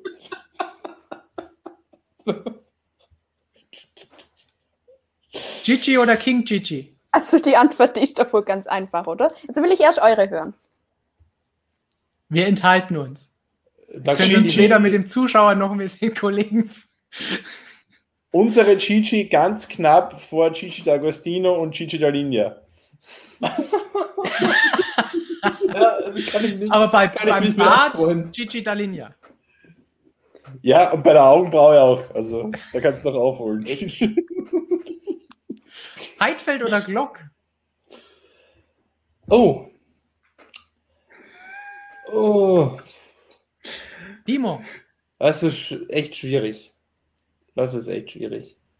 Also, seit ich die Bilder von der Weihnachtsfeier vom Nick Heidfeld Fanclub gesehen habe, wo nix Oma am Buffet steht, kann ich nur noch Nick Heidfeld sagen. Was?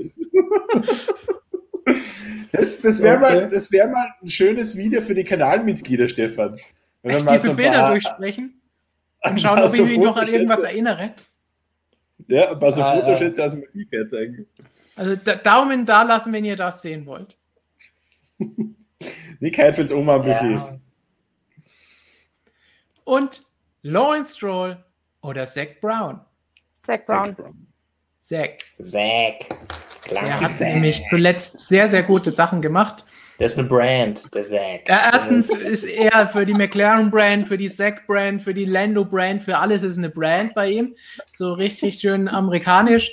Und gleichzeitig gefällt mir einfach, wie er sich zuletzt gegeben hat, wie Ja. McLaren sich zuletzt gegeben Super. hat, wie sie jetzt, wo sie sportlich nach einem Jahr, nach anderthalb Jahren gezeigt haben, wir können was, auch politisch und sonst ein bisschen mitmürschen, sich auch mal aus dem Fenster lehnen und sich äußern. Das finde ich gut. Das, Ja. das ist wieder so ein bisschen, jetzt haben sie sich verdient und jetzt trauen sie sich auch was zu sagen. Richtig. Und wir haben, würd denke ich, jetzt in dieser ist der Hitze. sympathischste Teamchef der McLaren-Geschichte, wenn ich mal so durchüberlege. Uh, Ron Dennis wird nicht mehr mit dir sprechen, aber So. hätte er vorher auch nicht. Also Ändert nicht viel für mich. kannst du dir erlauben, diese Aussage? Ja, ist aber auch ein Grundsympath gewesen, der gute Ron, muss man sagen. Absolut. Also, Selbstverständlich. absolut. Und damit würde ich sagen, haben wir genug gesprochen. Unknown User vielleicht den letzten, entweder oder Markus oder Christian. Es sind doch die gleiche Person, Mensch. Kann doch nicht Wenn ihr sein, was zu schleppen habt, nehmt ihr mich. Aber wenn ihr dürft nicht vergessen. Habt, nimmt die Christian. So, bitte. Erstens, wenn ihr noch mehr sehen wollt hier von Cervix Fun Rides, dann wisst ihr, wo ihr das vielleicht demnächst finden könnt, denn das werden auch weitere Kanalmitglieder-Videos, wie du hier auf vier Rädern durch die Lagerhallen in unserem neuen Büro düst. Ansonsten natürlich Motorsportmagazin an diesem Wochenende. Unmengen an Rennserien. Formel 1, MotoGP haben wir schon drüber gesprochen. DTM-Saisonauftakt in die GT3-Ära. Formel E in Mexiko auf einem auf dem Infield in einem Oval, teilweise wird eine Ovalkurve gefahren, also mit einer neuen Attack Zone Aktivierungszone, Attack Mode Aktivierungszone, die eine völlig andere Kurvengestaltung hat. Es wird wild, noch wilder als eure Prognosen, weil das habt ihr euch gar nicht getraut, Prognosen zur Formel E zu machen, denn da, da, da ist die Realität schon viel wilder als alles, was man sich einfallen lassen kann. Robert wird darüber berichten auf motorsportmagazin.com. Markus und Michael sind im Motorradbereich zusammen mit unserem anderen Flo unterwegs. Was habt ihr so geplant für den Sachsenring? Ja, alles. Also da wird rund um die Uhr aus allen, aus allen Rohren geschossen. Da könnt ihr euch schon mal auf was gefasst machen. Jonas, aus wie vielen Rohren schießen du, Flo, Christian, Flo und alle anderen bei der Formel 1? Das Flo jetzt zweimal genannt, oder? Ja, den Motorrad ja. Flo, wir haben ja auch zwei. Ja, ich kümmere mich dieses Wochenende ausschließlich um den Auftakt der ETCR in Vallelunga, also ich bin raus. ähm, nein, wir schießen aus, aus allen 200, 100, 247 Rohren, die uns da geboten werden in Le Castellet. Und ja, das übliche Programm Formel 3 gibt es noch. Die haben wir tatsächlich vergessen. Die kommt bei uns natürlich auch vor. Äh, die fährt auch, äh, ist dieses Mal dran, nicht die Formel 2. Ja, also ich denke mal, damit, das hat noch gefehlt, dann ist alles wirklich am Wochenende abgedeckt. Und abgedeckt wird natürlich auch auf unserem Instagram-Kanal. Gigi, was haben Lukas und du da noch geplant? Gibt es noch mehr wilde Sachen? Gibt's immer. Aber ich meine, das ist ja jetzt nicht spannend, wenn ich verrate, was wir Wildes noch so geplant haben. Also, ja, ich, ich kann nur sagen, wir sind rund um die Uhr für euch im Einsatz, auch um 1 Uhr nachts, wenn es da heißt, ach ja, wir hätten hier noch was für die Story, werde ich wach, packt es rein, damit ihr stets versorgt seid und ähm, ja, wie jedes Mal folgt uns. Slidet in unsere DMs. Wir freuen uns auf eure Nachrichten und eure wilden Prognosen beim nächsten Mal. Und wir freuen uns natürlich auch. Videos gibt es am Wochenende. Markus, Samstag und Sonntag, wie immer auf unserem Schwesterkanal Motorradvideos. Christian ab morgen hier aus dem schönen Südfrankreich. Mal sehen, was für schöne Kulissen, ob es nur das Hotelzimmer wird, ob es das Media Center, die Strecke wird. Wir werden sehen, abwarten. Morgen bekommt ihr die erste Antwort, welchen Ort sich Christian als erstes ausgesucht hat für den ersten Vlog. Und damit ist MSM 19 2021 auch schon wieder Geschichte. Bedeutet endgültig, Lance Stroll ist raus aus dem WM-Rennen für dieses Jahr. Hätten wir uns die Diskussion doch, vorhin ja? eigentlich oh. sparen können. Ja, Damit gut. ist das Ganze ja klar.